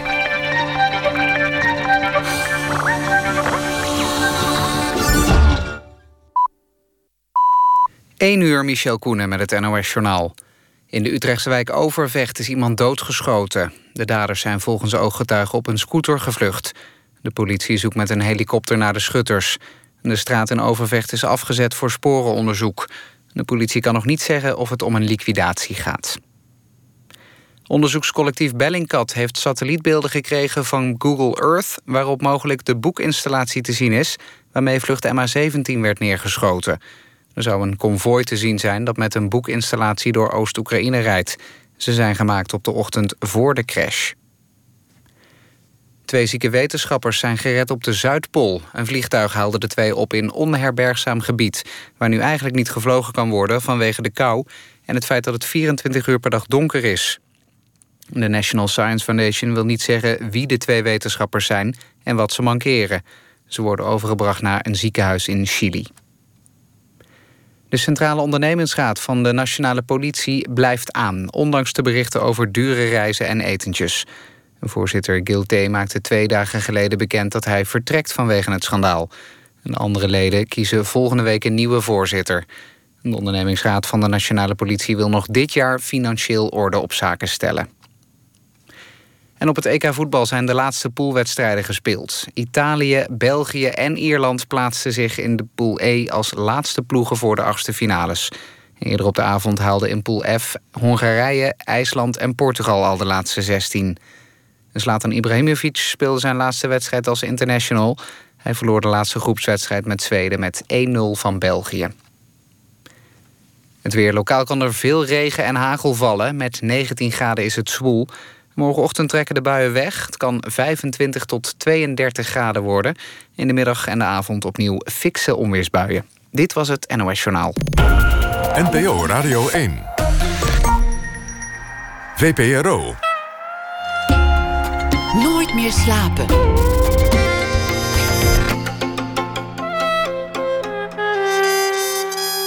Met Pieter van der Wielen. Het waren de jaren 80 en 90 en toen ging je nog naar de videotheek. En daar vond je dan heel veel actiefilms en avonturenfilms en griezelfilms. En het waren allemaal succesnummers van grote sterren als Chuck Norris en Sylvester Stallone. En heel veel imitaties daarvan met iets wat goedkopere effecten en dan steeds middelmatiger acteurs. Het beste van die B- en C-films is zaterdag te zien op de VHS Night of Error. Zometeen een vooruitblik. Open kaart, daarin komt Bastiaan Stoop voorbij. Danser bij het Nationaal Ballet. Hij vertelt over zijn eigen choreografie die vrijdag te zien zal zijn in Amsterdam. We beginnen met Thomas van Aalten. Hij is schrijver en zijn laatste boek heet Henry, een roman over de gloriedagen van het Nederlands Tijdschrift. En deze week zal hij elke nacht een verhaal voordragen over de voorbije dag. Thomas, goeienacht. Goeienacht. Vertel eens, hoe gaat deze dag de geschiedenis in als je het nu al zou weten? Nou, het is denk ik een beetje de dag van de stilte voor de storm, voor de Britten. Ja, wat gaan ze doen? Durf jij een weddenschap aan? Gaan ze het doen of gaan ze het niet doen? Blijven ze of gaan ze er vandoor? Ik denk dat ze toch zullen blijven. Interessant. Waarom denk je dat? Ja, ik denk toch dat dat te maken heeft met dat er een heleboel mensen het nog niet weten. Dat mensen die voor zo'n Remain dan zouden stemmen, dat die zich gewoon minder fel laten horen. Maar dat is mijn retoriek. Ik weet niet of dat ook echt ondersteund wordt door de mensen die er verstand van hebben. Maar ja, ik heb toch het vermoeden dat het dat de soep niet zo heet gegeten zal worden. Max Pam had in de krant een aardige analyse. Die zei, de Britten zijn oerconservatief. Die houden gewoon niet van verandering. Daarom houden ze ook niet van Europa. Maar ze houden ook niet van eruit stappen. Want dat is ook weer heel veel verandering. Dus hij voorspelde voorzichtig dat ze zouden blijven. Ja, maar kijk, wat natuurlijk wel een vuil spelletje is, is dat het gaat, zoals veel van dit soort dingen, helemaal niet meer zozeer om die Brexit. Hè? Het is een beetje het circus van Boris Johnson geworden. En nou las ik in een stuk van The Guardian, al zal het ook wel weer gekleurd zijn, dat hij al heeft aangegeven, stel dat we toch een Brexit hebben, ik steun toch Cameron, die dan weer ervoor is om te blijven. Dus ja, dat is natuurlijk niet helemaal lekker. Dat er een ander spel gespeeld wordt dan het ware. En eigenlijk gaat daar ook mijn column voor vannacht over. Ik ben heel benieuwd. Ga je gang. Volksopera Europa. Aanslagplegers, kandidaten van talentenjachten en aandachtshongerige politici hebben twee belangrijke dingen gemeen. De obsessie om de ander te overtreffen en de wil om steeds in beeld te komen en te blijven. We spelen in een absurde volksopera waarbij we laveren tussen het lekkere, het lelijke en de leugen. En die laatste twee het liefst van de ander. Morgen weten we wat de Brit kiest. Maar de Brit weet zelf amper wat hij kiest. Hij denkt te kiezen tussen FIFA of IS, Rooney of Cameron, Bargain Hunt of Britain's Got Talent. In de krantenarchieven las ik vandaag dat 40 jaar geleden een Britse vrouw wilde scheiden omdat haar man al 9 jaar niet zijn nagels knipte. En ook werden er voetbalploegen in de kolommen besproken waarvan de een weer wel en de ander weer niet succesvol was. En volgens het Reformatorisch Dagblad was het moderne leven niets dan zedenbederf. Boris Johnson en Brexit zijn straks ook niet meer dan zoektermen in een archief. Wij en anders wel de anderen zullen hossen op weer een sporttoernooi en we zullen luider brullen. En er is vast wel iets lekkers, iets lelijks en een leugen waar we voor of tegen zijn. De geest is uit de fles. De kurk moeten we opnieuw vinden, maar die is duurder dan de geest. De geest neemt alle vormen aan, danst vlug om de moraal en de mildheid heen. Dit is het dramatisch lot in onze volksopera. De obsessie om de ander te overtreffen en de wil om steeds in beeld te komen en te blijven. De geest is uit de fles. Dat is een gevoel dat ik wel deel en dat ik ook op heel veel plekken lees. Van de oude tijd waarin de elite wel bepaalde wat goed was en het later nog wel een keer uitlegde aan de menigte. Die ligt achter ons en deskundigheid wordt gewantrouwd. En dat, Ja, en toch is juist weet je, Boris Johnson en Donald Trump, dat is natuurlijk de nieuwe elite. Want uiteindelijk, weet je, je hoeft niet het flauwste vermoeden te hebben dat deze mensen ook maar begaan zijn met de man van de straat. Hij gebruikt de man van de straat en dat is natuurlijk zeer pervers. Maar goed, we zullen het merken. En over 40 jaar, dan is dit weer een plek in de context van de geschiedenis. En hebben we dan weer onze eigen trivialiteiten. Dat vind ik altijd zo geruststellend. Dat de geschiedenis gewoon doorgaat en dat er altijd ruimte is voor trivialiteiten. En dat er soms iets ontploft. En dat daarna tot nu toe altijd de mensheid wel weer is opgestaan. En dat die Brexit ook wel te overleven is. Ik bedoel, we moeten ook niet doen alsof het einde van de wereld is. Nou, dat vind ik een mooi zedig einde van. Ja, het werd een beetje een zedenpreek, maar ik dacht, jij moet ook nog naar bed en je moet nog slapen. Dus zo doen we het. Tot morgen. Ik ben benieuwd wat het wordt. Ja. Thomas van Aalten, dankjewel. Ze komen uit Providence, Rhode Island in Amerika, de band Low Anthem. En ze maken, voorheen nogal ouderwetse folkmuziek met zingende zagen en pomporgels. Maar tegenwoordig klinkt het allemaal iets moderner. We gaan luisteren naar een nummer met trompet, Pepsi Moon.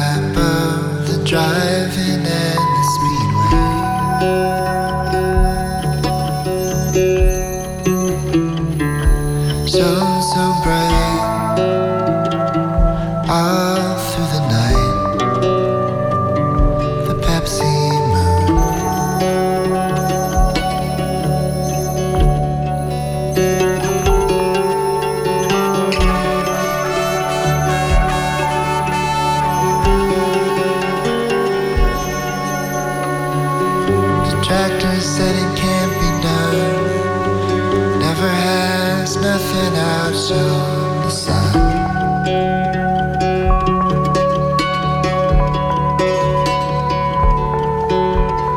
Out in the desert, the yin-yang projector made a legend of the marketing director.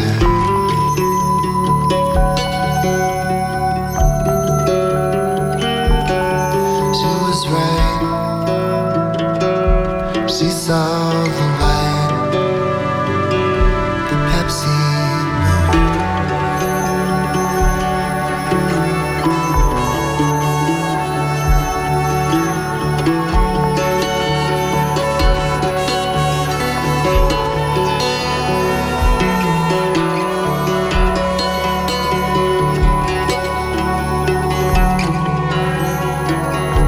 Moon.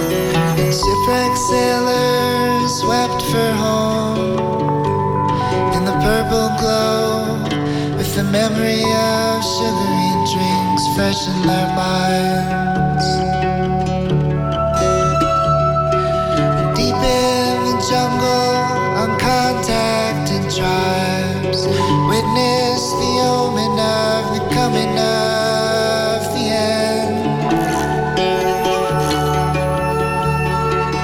They were so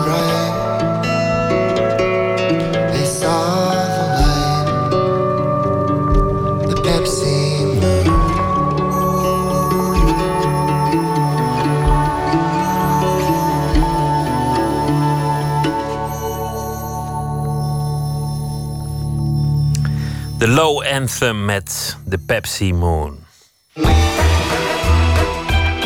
Nooit meer slapen. Met de teloorgang van de VHS zijn een aantal dingen in de vergetelheid geraakt. Amateuristische rip-offs van Die Hard en Rambo bijvoorbeeld. Kung fu films waar wellicht niet zo'n heel groot publiek voor te vinden was. En dan liefst ook nog overgedubt vanuit een andere taal. Rare trailers en merkwaardige introducties. En dat is allemaal natuurlijk doodzonde, vinden Jules Barnard en Erik Katerborg. Zij organiseren de Night of Error, zaterdagavond in de Amsterdamse Melkweg. Een hommage aan de goede oude tijd van de VHS-band. Floortje Smit ging vast kijken wat er zoal te vinden is.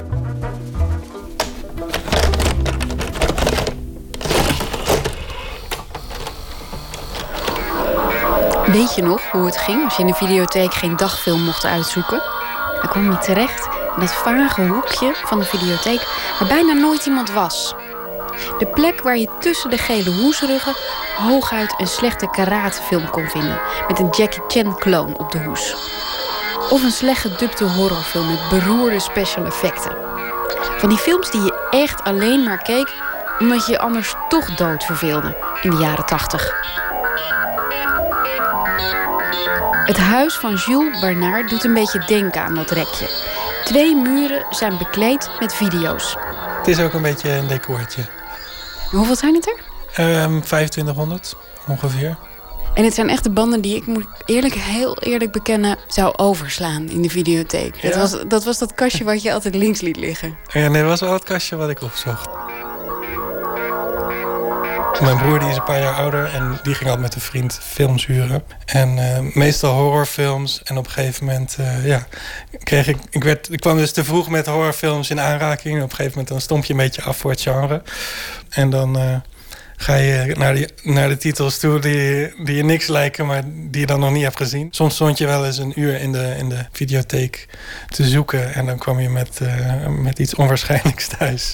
Wat is de lol van een slechte film? Dat is toch zonde, man, van je leven. 1,5 uur duurt zo'n ding. Ja, dat is een goede vraag. Dit is Erik Katerborg, mede VHS-liefhebber. Daar kun je heel lang over discussiëren in cafés met een biertje erbij. Waarom een slechte film leuk is. Ja, ik vind het niet 1,5 uur verspilde tijd. Omdat zelfs in die hele slechte film zit gewoon nog heel veel creativiteit. Omdat ze geen budget hadden, moesten ze andere oplossingen zoeken om tot een goed resultaat te komen. Bijvoorbeeld de film Alien van Ridley Scott. Die is veelvuldig nagedaan, maar dan door Italianen en ander soort regisseurs die niet hetzelfde budget hadden. En dus op andere manieren een soort effectbejag moesten nastreven.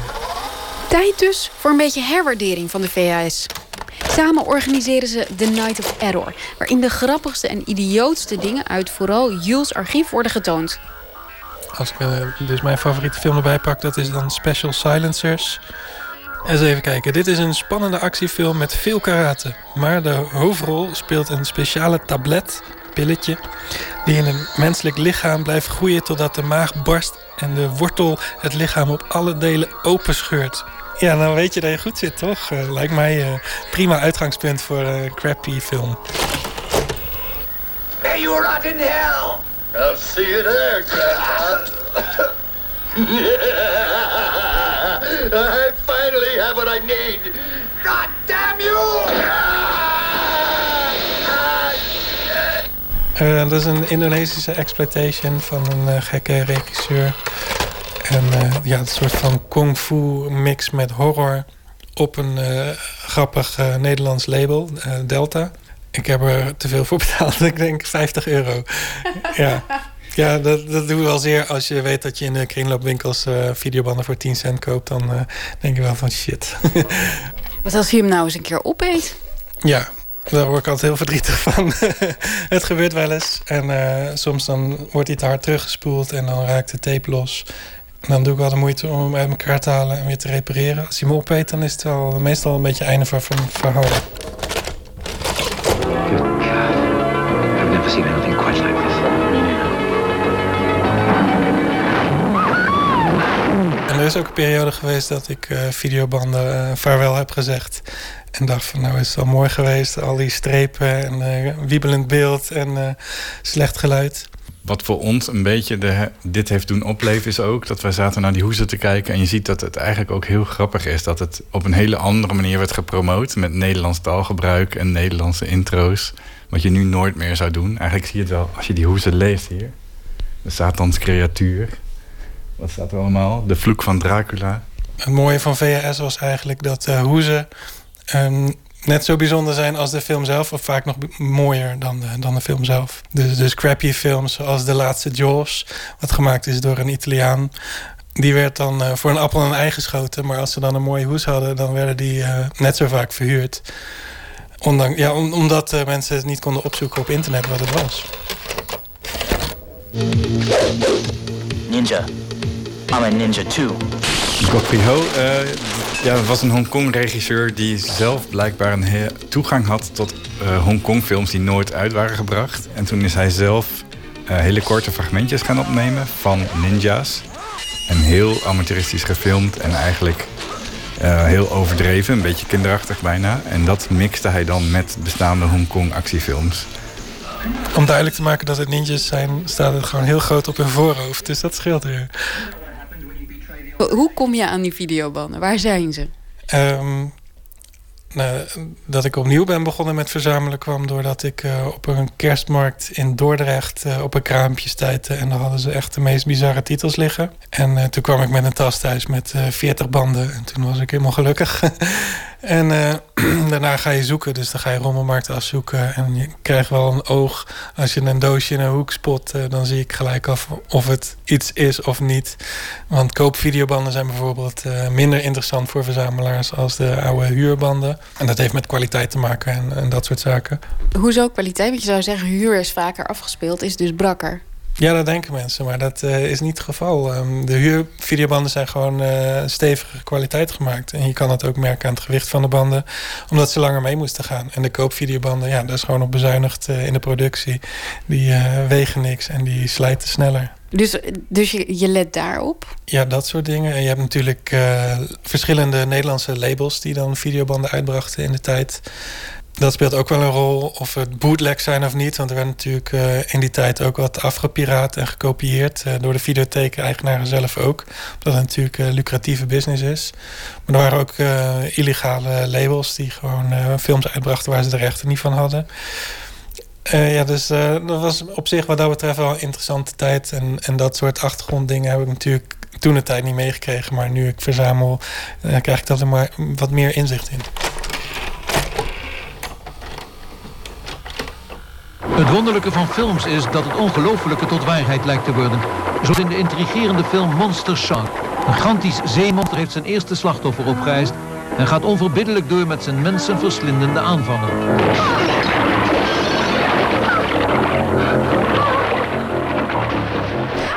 Is er dan ook een soort holy grail van de VHS-band waar iedereen naar op zoek is? Ja. Ja, er zijn een aantal films en die komen wel eens voorbij drijven op internet en op eBay en op dat soort plekken waar 200 tot 400 euro voor geboden wordt, of nog meer zelfs. Een daarvan is van een Spaanse regisseur, Pieces heet hij. En dat is ook echt een te gekke film van een Spaanse regisseur die probeert een Amerikaanse slasher te maken. En onbedoeld voegt hij eigenlijk allemaal dingen toe die niet echt bij het genre horen, maar film alleen maar beter maken in mijn ogen. Heb je hem gezien? Ik heb hem meerdere malen gezien, maar ik heb hem helaas op DVD. Ik heb geen €200 over voor een videoband, terwijl ik hem al op DVD heb. Dat is wel waar ik de grens zelf trek.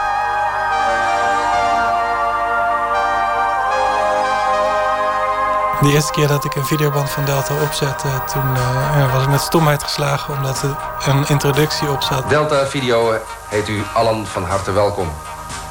Het doet ons genoegen ons op deze eigentijdse wijze aan u te presenteren. Wij hopen dat het door u gekozen film onderhoudend is en aan uw verwachting voldoet. Nou ja, dat had ik dus nog nooit gezien. Ik heb echt zo hard moeten lachen toen ik dat zag. En dacht van dit kan ik niet voor mezelf houden. Wij hopen dat ons product u zal bevallen en wensen u zeer veel kijkplezier. Hoe stellen jullie zo'n avond samen? Is het probeer zo divers mogelijk te zijn? Ja, we proberen het wel zo te doen dat het niet alleen maar nostalgisch is bijvoorbeeld.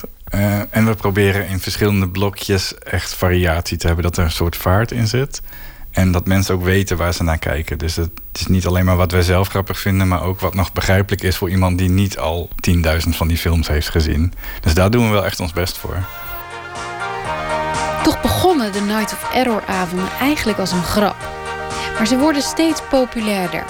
De avond in de Melkweg bijvoorbeeld is op verzoek van Amsterdamse VHS-fans.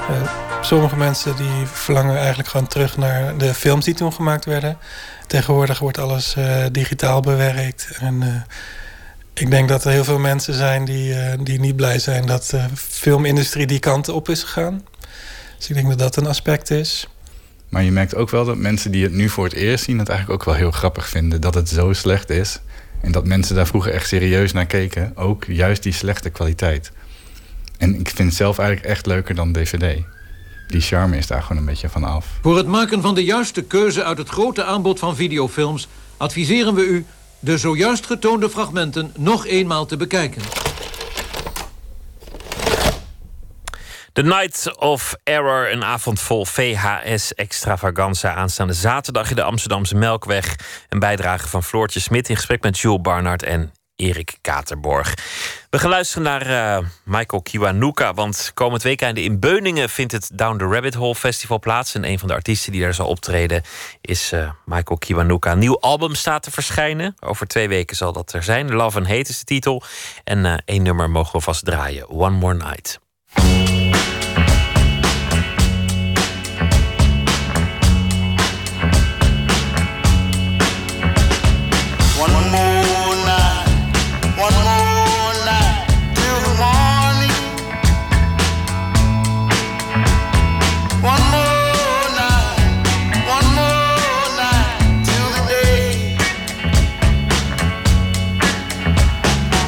be right.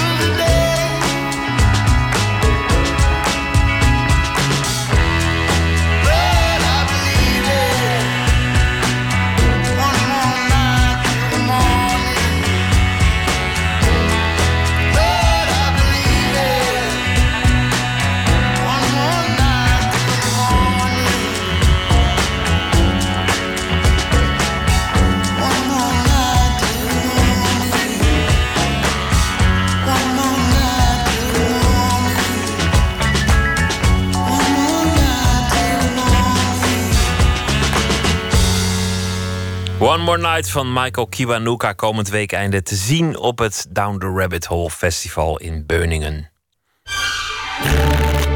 Open kaart.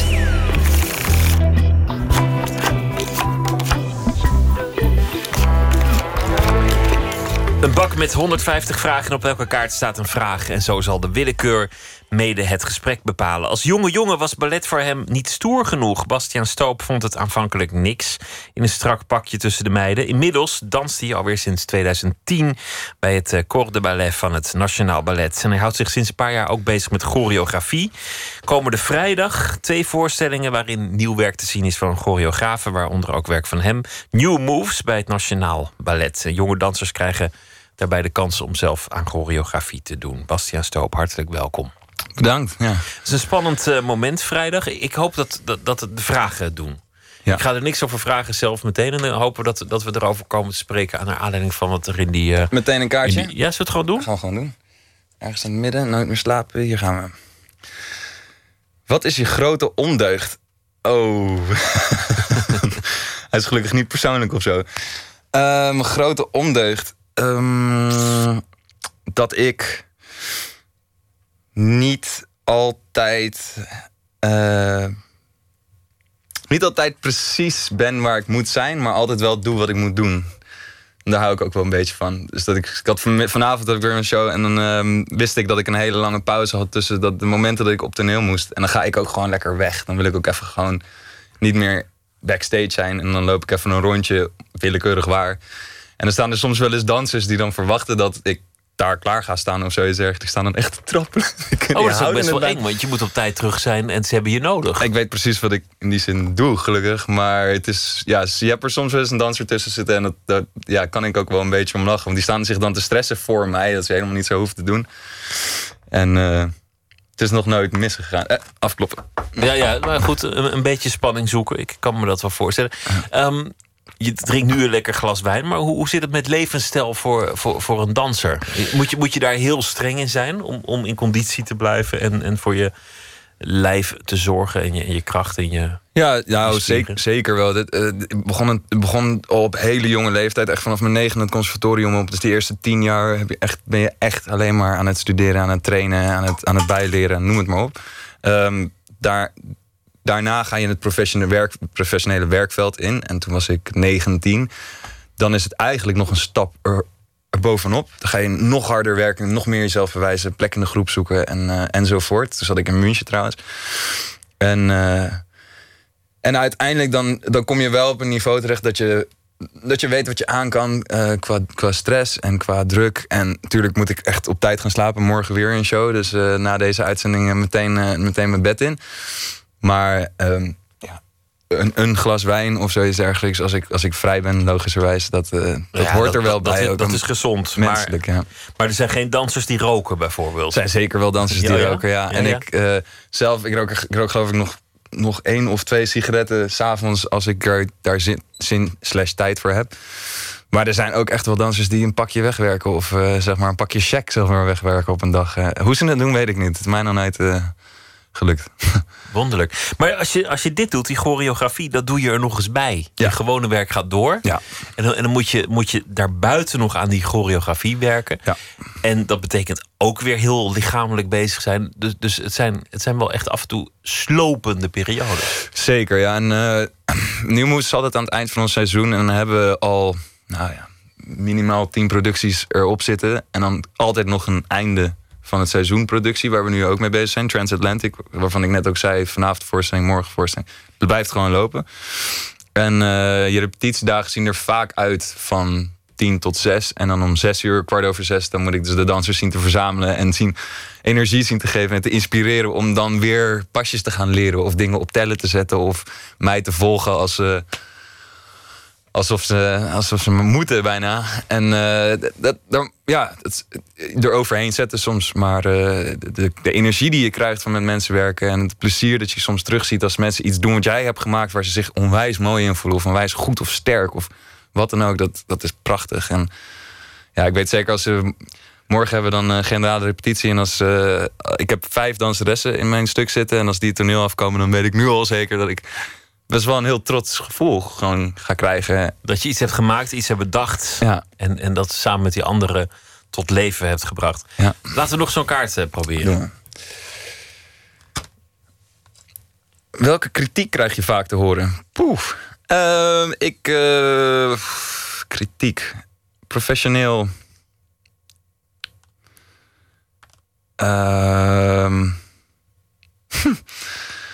Dit is een goede vraag. Krijg je wel eens kritiek te horen? Ja, tuurlijk. En recensies ook wel. En die variëren dan heel soms... die variëren heel erg qua het soort stuk wat ik doe. En wat mijn uitstraling soms op het toneel is. Hoeveel energie ik erin steek. Ik denk dat dat eigenlijk wel een punt is bij mij. Ik ben best wel een actief kind. Zeg maar bijna hyperactief, kan je bijna zeggen. En daar moet ik mezelf een beetje in remmen. Als ik dan bezig ben met een dans of met een choreografie of met een voorstelling... dan kan ik soms wel helemaal doordraven erin... en dan adem ik bijna niet meer normaal. En dan begin ik een beetje de controle te verliezen. En dat is wel iets waar ik ook toen ik wat jonger was... echt aan heb moeten werken. Om de rust in te brengen. Ja, kalmte, ademhalen, nadenken... Ja. Ja, maar het lijkt me wel een goede gewoonte voor een danser om energiek te zijn. Ik denk dat je dat zelfs een beetje moet zijn. Zeker, ja. Energiek en lichamelijk. Anders dan moet je toch gewoon kamergeleerde worden of schrijver of weet ik het. Kan je beter denk ik een kantoorbaantje kiezen. Ja, je hebt zeker wel een soort van een drive nodig, ja. Zullen we er nog één doen? We doen er gewoon nog één. Kun je liegen? Ja, maar ik word altijd betrapt.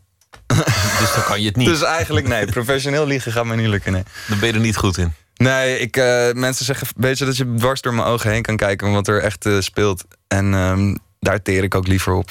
Dat ik gewoon mijn hart achterna ga en doe wat ik wil doen. Beetje oplet dat ik niet altijd maar gewoon lukraak zeg wat ik wil zeggen. Maar ja, liegen, dat heeft heel weinig zin voor mij. Een expressieve persoonlijkheid, kortom. Denk het, ja. Laten we nog een kaart trekken. Welk boek had je zelf graag geschreven? Ben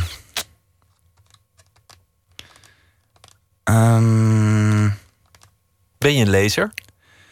Ik was een enorme lezer. Nu met de drukte een beetje... Bij Nationaal de laatste paar jaren... merk ik dat als ik vaak een boek opensla... ik ben al fysiek zo moe dat ik een beetje te slaap val... omdat het boek opeens op mijn voorhoofd ligt. Welk boek had ik ooit graag geschreven? Ja, dat is wel best een moeilijke vraag eigenlijk. Ja, en ik heb ook best wel behoorlijk wat boeken gelezen.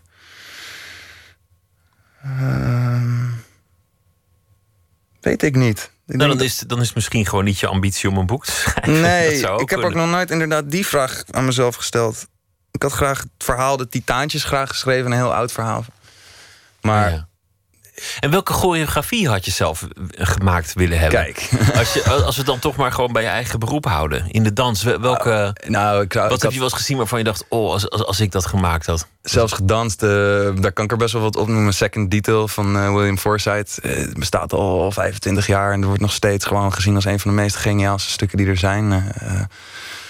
Jiri Kilian, Falling Angels. Of waar ik zelf bij was, het creatieproces Het Zoekvogel van hem. De track Vogel die hij met zijn ex-vrouw heeft gemaakt. Dat waren echt prachtige creaties. Er zoveel liefde en zorg in zat. En ja, ook mathematiek bijna gewoon. Er werd echt uitgerekend. Heel ingenieus. Ja. Ik kan me herinneren, het was een van de eerste dingen die ik ooit in dat genre zag. En ik had geen idee. Dat was William Forsythe. En ik werd door iemand meegenomen. Ik was best wel jong. Ja. En het was overweldigend. Ja, ik had totaal geen verwachting. Dat is toch het mooiste. Want verwachting, dat is vaak ook iets wat weer de inlossing in de weg staat. Maar ik had geen enkele verwachting. En ontzettend knap. Ja. En heel bijzonder. Ja, nee, die man heeft enorme technieken ontwikkeld. Die heeft denkwijzes bijna binnen de dans losgemaakt. Die er nog niet waren. En...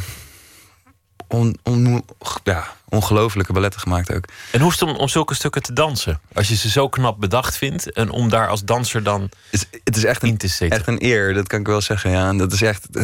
Vooral Second Detail. Ik kom bijna niet uit mijn woorden hier. Maar Second Detail vooral is een stuk waar zoveel passen ook weer in zitten. En dat gaat zo hard en het blijft maar doorgaan. Er zit geen moment rust in. En op een gegeven moment weet ik nog dat ik een solo aan het dansen was...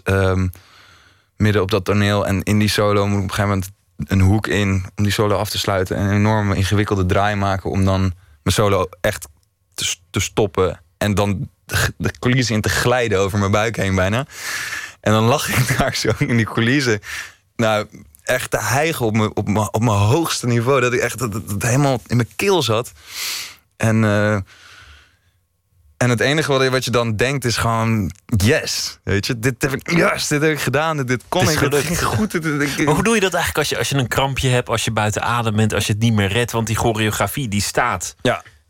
Je moet er zijn, je moet die pas maken, die beweging moet je afmaken. Wat doe je als je lichaam gewoon weigert of protesteert op zijn minst? Ja, ik denk dat omdat ik ook om mijn 9e... Veel dansers beginnen natuurlijk al zo jong en zitten dan al zo lang, zeg maar, met een opleiding zo gericht naar zo'n voorstellingsmoment wat je dan later in je carrière mee gaat maken. Daar leer je mee om te gaan. Dat heb ik ook op school wel eens meegemaakt. Natuurlijk heb ik hier ook wel eens een kramp en val ik ook soms om of zoiets geks. Maar daar leer je dan jezelf weer...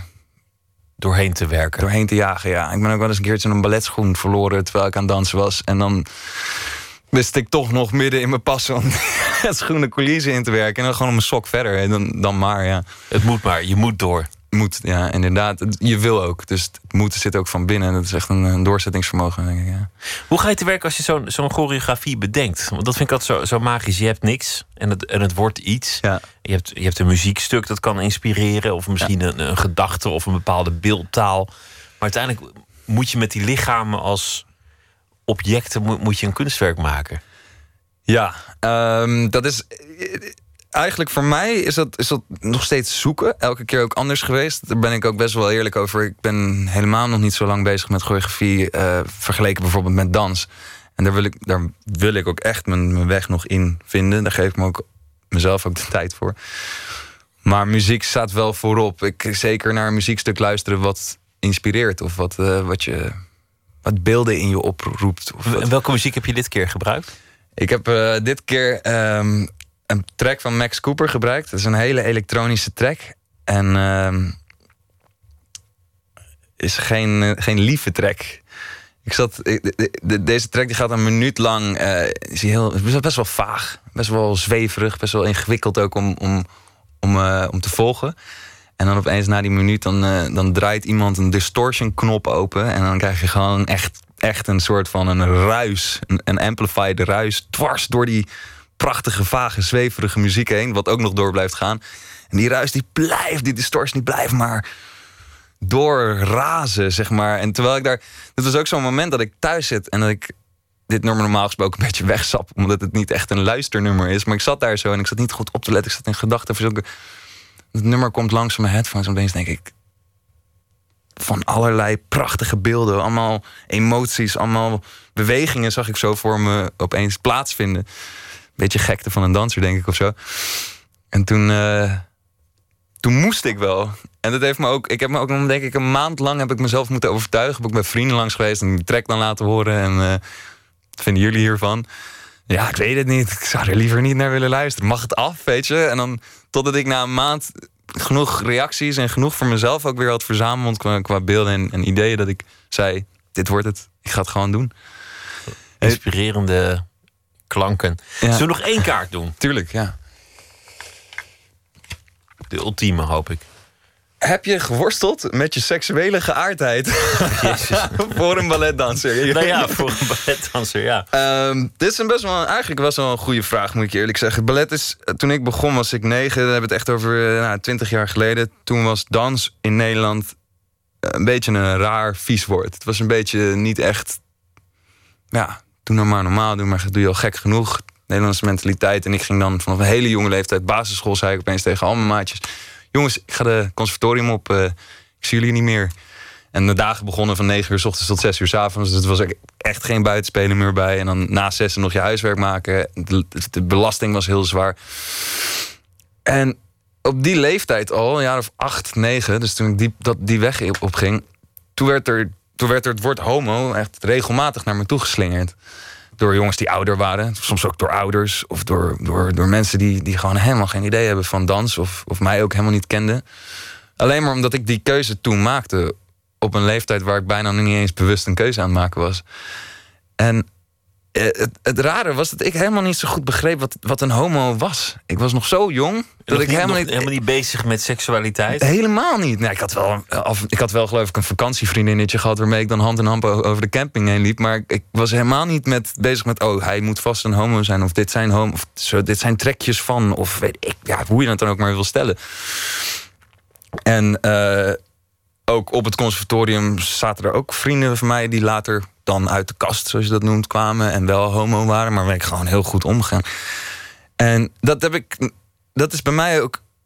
Uiteindelijk leerde ik natuurlijk wel het begrip homo en begreep ik wel dat wat het was. Wat ze bedoelden ook eigenlijk. Van jij gaat zoiets vrouwelijks doen of zo, zoiets buiten het normale paadje. Van je moet wel iets. Ja, je moet wel iets zijn. En dat zeggen ze het ook nog eens heel negatief. Terwijl ik begreep niet echt goed wat een homo was. En dan moest ik ook maar begrijpen tegelijkertijd dat een homo dan iets negatiefs zou moeten zijn. Maar ja, danser en hetero, er zijn er zoveel van. En ik vind het ook een soort belediging voor de mannelijkheid. Dat homo is een woord dat vaak wordt gebruikt als iemand geen 13e biertje aanvaardt. Of precies, ja. Om 5 uur zegt nou ik ga naar huis, want dan heb ik morgen nog wat aan mijn dag. Of, terwijl er genoeg vrienden, collega's van voetbal houdt. Dus het is ook een belediging van wat mannen zijn. Het is wel een erg eng beeld van mannen. En nogmaals, er zijn genoeg collega's en vrienden van mij die dan homo zijn. En die mij er makkelijk uitdrinken. Of die veel meer van voetbal weten dan ik. Of, dat zijn ook balletdansers vaak. Die daar ook misschien veel meer hebben geworsteld. Maar als ik terugga naar mezelf, het worstelen, zoals het hier wordt gevraagd, zat er bij mij niet onwijs in. Ik vind meisjes gewoon heel erg leuk. Gelukkig. Dan ben je waarschijnlijk hetero. Ja, en op een gegeven moment had ik ook een vriendinnetje. En dat werd dan, naarmate ik ouder werd, steeds serieuzer. En ik heb natuurlijk wel eens mezelf afgevraagd, omdat ik dan ballet doe, ben ik dan misschien wel inderdaad een homo? Of heb ik dan misschien iets over het hoofd gezien? Of ben ik iets ik heb dan ook wel eens, zelfs dat is ook wel eens typisch van, vooral jongens op school die wat ouder waren, de jongens op het conservatorium die dan wel homo. Oh, wacht maar. Ik zie het wel aan je. Jij komt er nog wel, weet je. Geef jezelf maar wat. Maar dat is bij mij nooit in die zin geklikt. Van, oh ja, nu wil ik eigenlijk wel iets gaan proberen. Of ik wil het gaan uitzoeken. Of dat, voor mij zijn mannen zijn mijn vrienden, heel vaak. En meer dan dat zou ik niet weten wat ik van ze. Het korte antwoord is kortom, nee. Bastiaan Stoop, dankjewel. De choreografie is vrijdagmiddag en avond te zien bij het Nationaal Ballet, onderdeel van het programma New Moves. Yes. Dankjewel. Bedankt. Veel plezier. Ja. Op haar 8e wist ze al zeker dat ze zangeres wilde worden. En ze is inmiddels 18 en ze is het ook daadwerkelijk geworden. Eerst verspreidde ze haar muziek via internet. En inmiddels heeft ze een officieel contract. En 2 singles zijn reeds verschenen. Ik heb het over Georgia Smith, een Britse zangeres. En we gaan luisteren naar Blue Lights.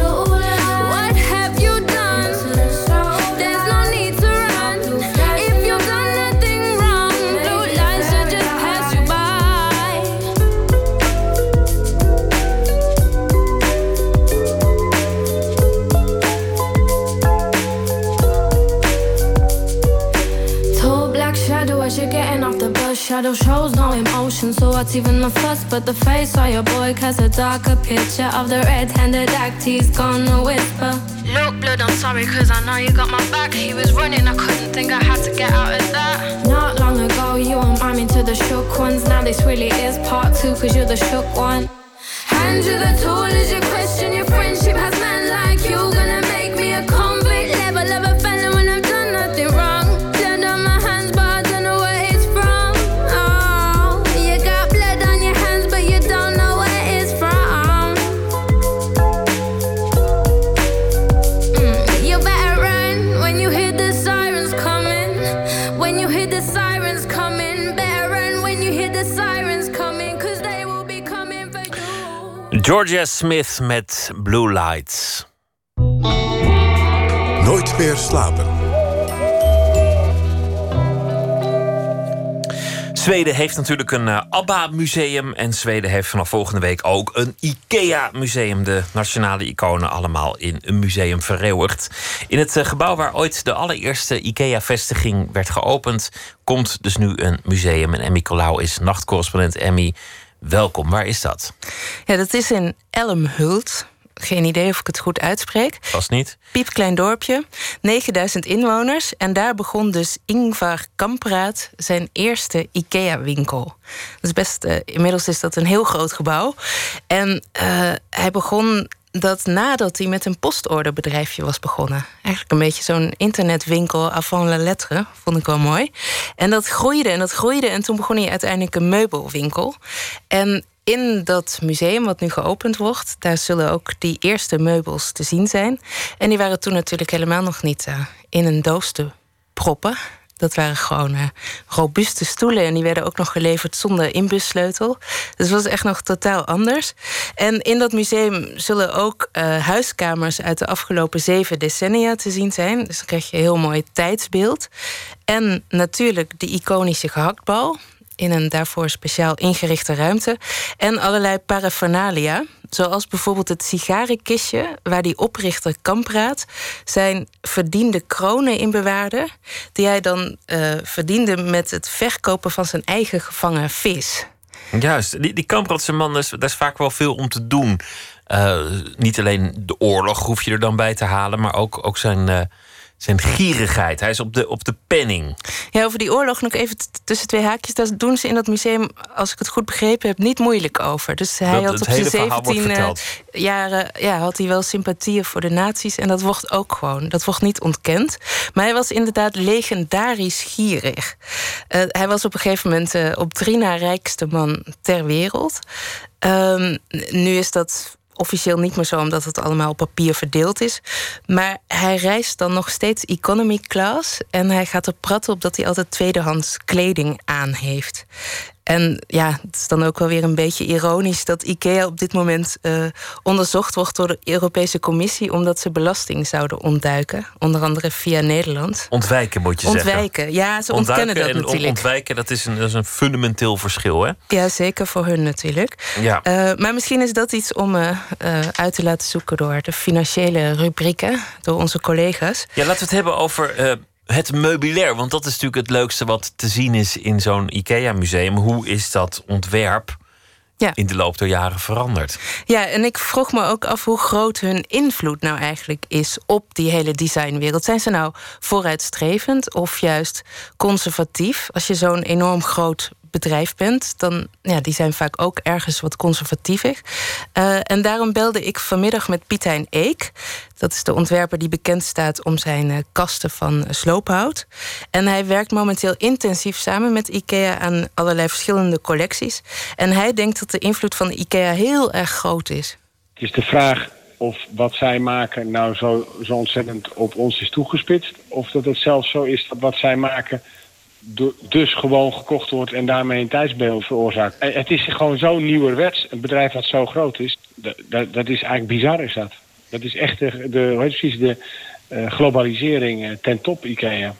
Ja, dus wat hij eigenlijk zei was dat IKEA natuurlijk heel goed na gaat denken van wat willen de mensen en wat zijn de maatschappelijke ontwikkelingen en daar gaan we onze producten op aanpassen.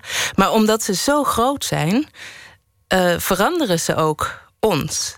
De maatschappij, de ontwikkelingen, onze smaak. Dus ze hebben... maar is het daarmee gezegd dat IKEA het denken over meubilair en ontwerp beïnvloedt? Of volgen ze gewoon trends die elders vandaan komen? Beide dus. Maar omdat ze zo immens groot zijn, hebben ze dus ook invloed op dat design. En daar zullen we het zo nog even over hebben. Ze hebben natuurlijk ook in de laatste jaren allerlei ontwerpers aan zich gebonden. En dat hebben ze niet voor niks gedaan.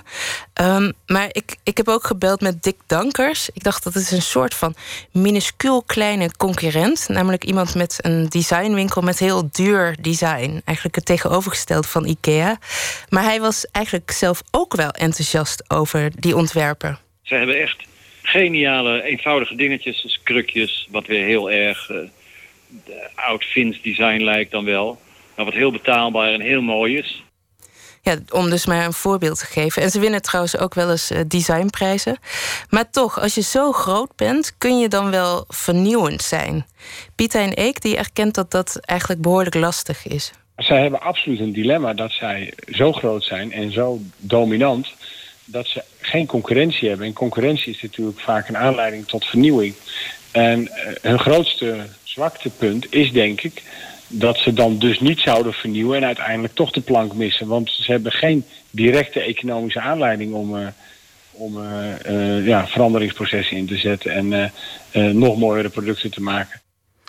Ja, dus een aantal jaar geleden, in 2005, begon IKEA al samen te werken met bekende ontwerpers. Toen met Hella Jongerius en nu dus met Pieter van der Wielen.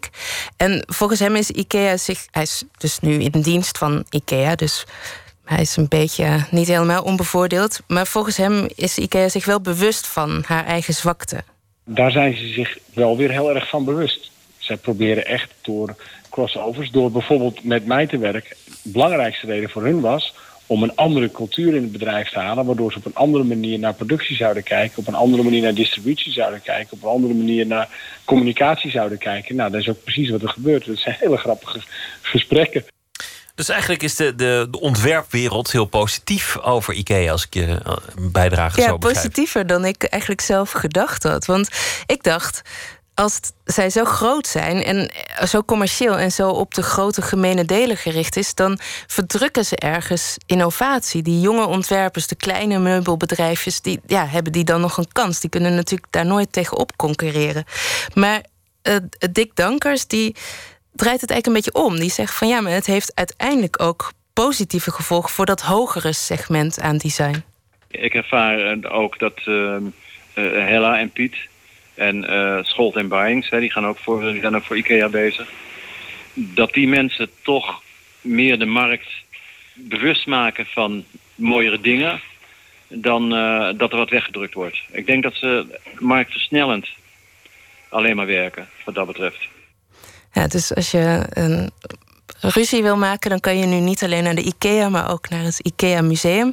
Daarvoor moet je wel naar Zweden en het is geopend vanaf 30 juni. In het plaatsje Emhult. Emmy Colau, dank je wel. Goeienacht. Rien Vroeg in de Wei is dichter. Zijn eerste bundel heette Een vliegtuig van beton. Hij schrijft voor kranten, tijdschriften, gedichten en ook verhalen en soms ook non-fictieartikelen. Deze week zal hij elke nacht een gedicht uitkiezen en voordragen uit zijn eigen favorieten. Vannacht heeft hij gekozen voor een gedicht van Robert Frost.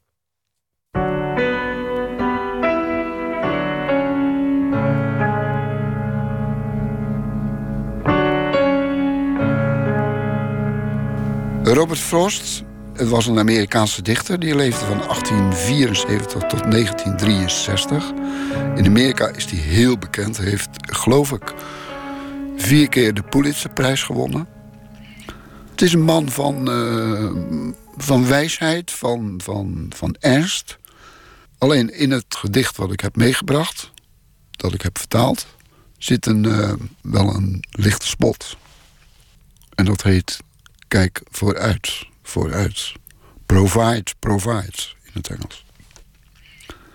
Kijk vooruit, vooruit. De heks die kwam, ze weegt een ons, om de ramen te lappen met zeem en spons, was eens de schoonheid Bibabons, de grote ster van het theater. Velen denken nooit aan later en komen niet meer boven water. Sterf jong en ontloop je lot. Of als je bent voorbestemd tot ouderdom, sterf dan niet als een zot. Verrijk je met het aardse slijk, koop desnoods een koninkrijk, waar niemand tegen je zegt, oud lijk. De een vertrouwt op wijsheid, de ander op rechtvaardigheid. Wat voor hen geldt, geeft ook jou respijt. Geen herinnering aan ster te zijn, beschermt je tegen de valse schijn of maakt je einde zonder pijn. Doe met waardigheid het licht uit. Beter met betaalde vriendschap uitgeluid dan helemaal geen. Kijk vooruit, vooruit. Rien vroeg in de wei las een gedicht van Robert Frost. Dit was Nooit Beslapen voor deze nacht. Morgen is George van Houts te gast. Hij is cabaretier en acteur. Maakt deel uit van De Verleiders. Maken voorstellingen over het bankwezen. Dat was de laatste, door de bank genomen. En de nieuwe voorstelling Slikken en Stikken zal gaan over het zorgstelsel. Dat komt allemaal morgen wel. Voor nu een hele goede nacht. Zometeen de VARA met Top Radio. En ik hoop dat ik u morgen weer aan het toestel zal treffen. Goeienacht.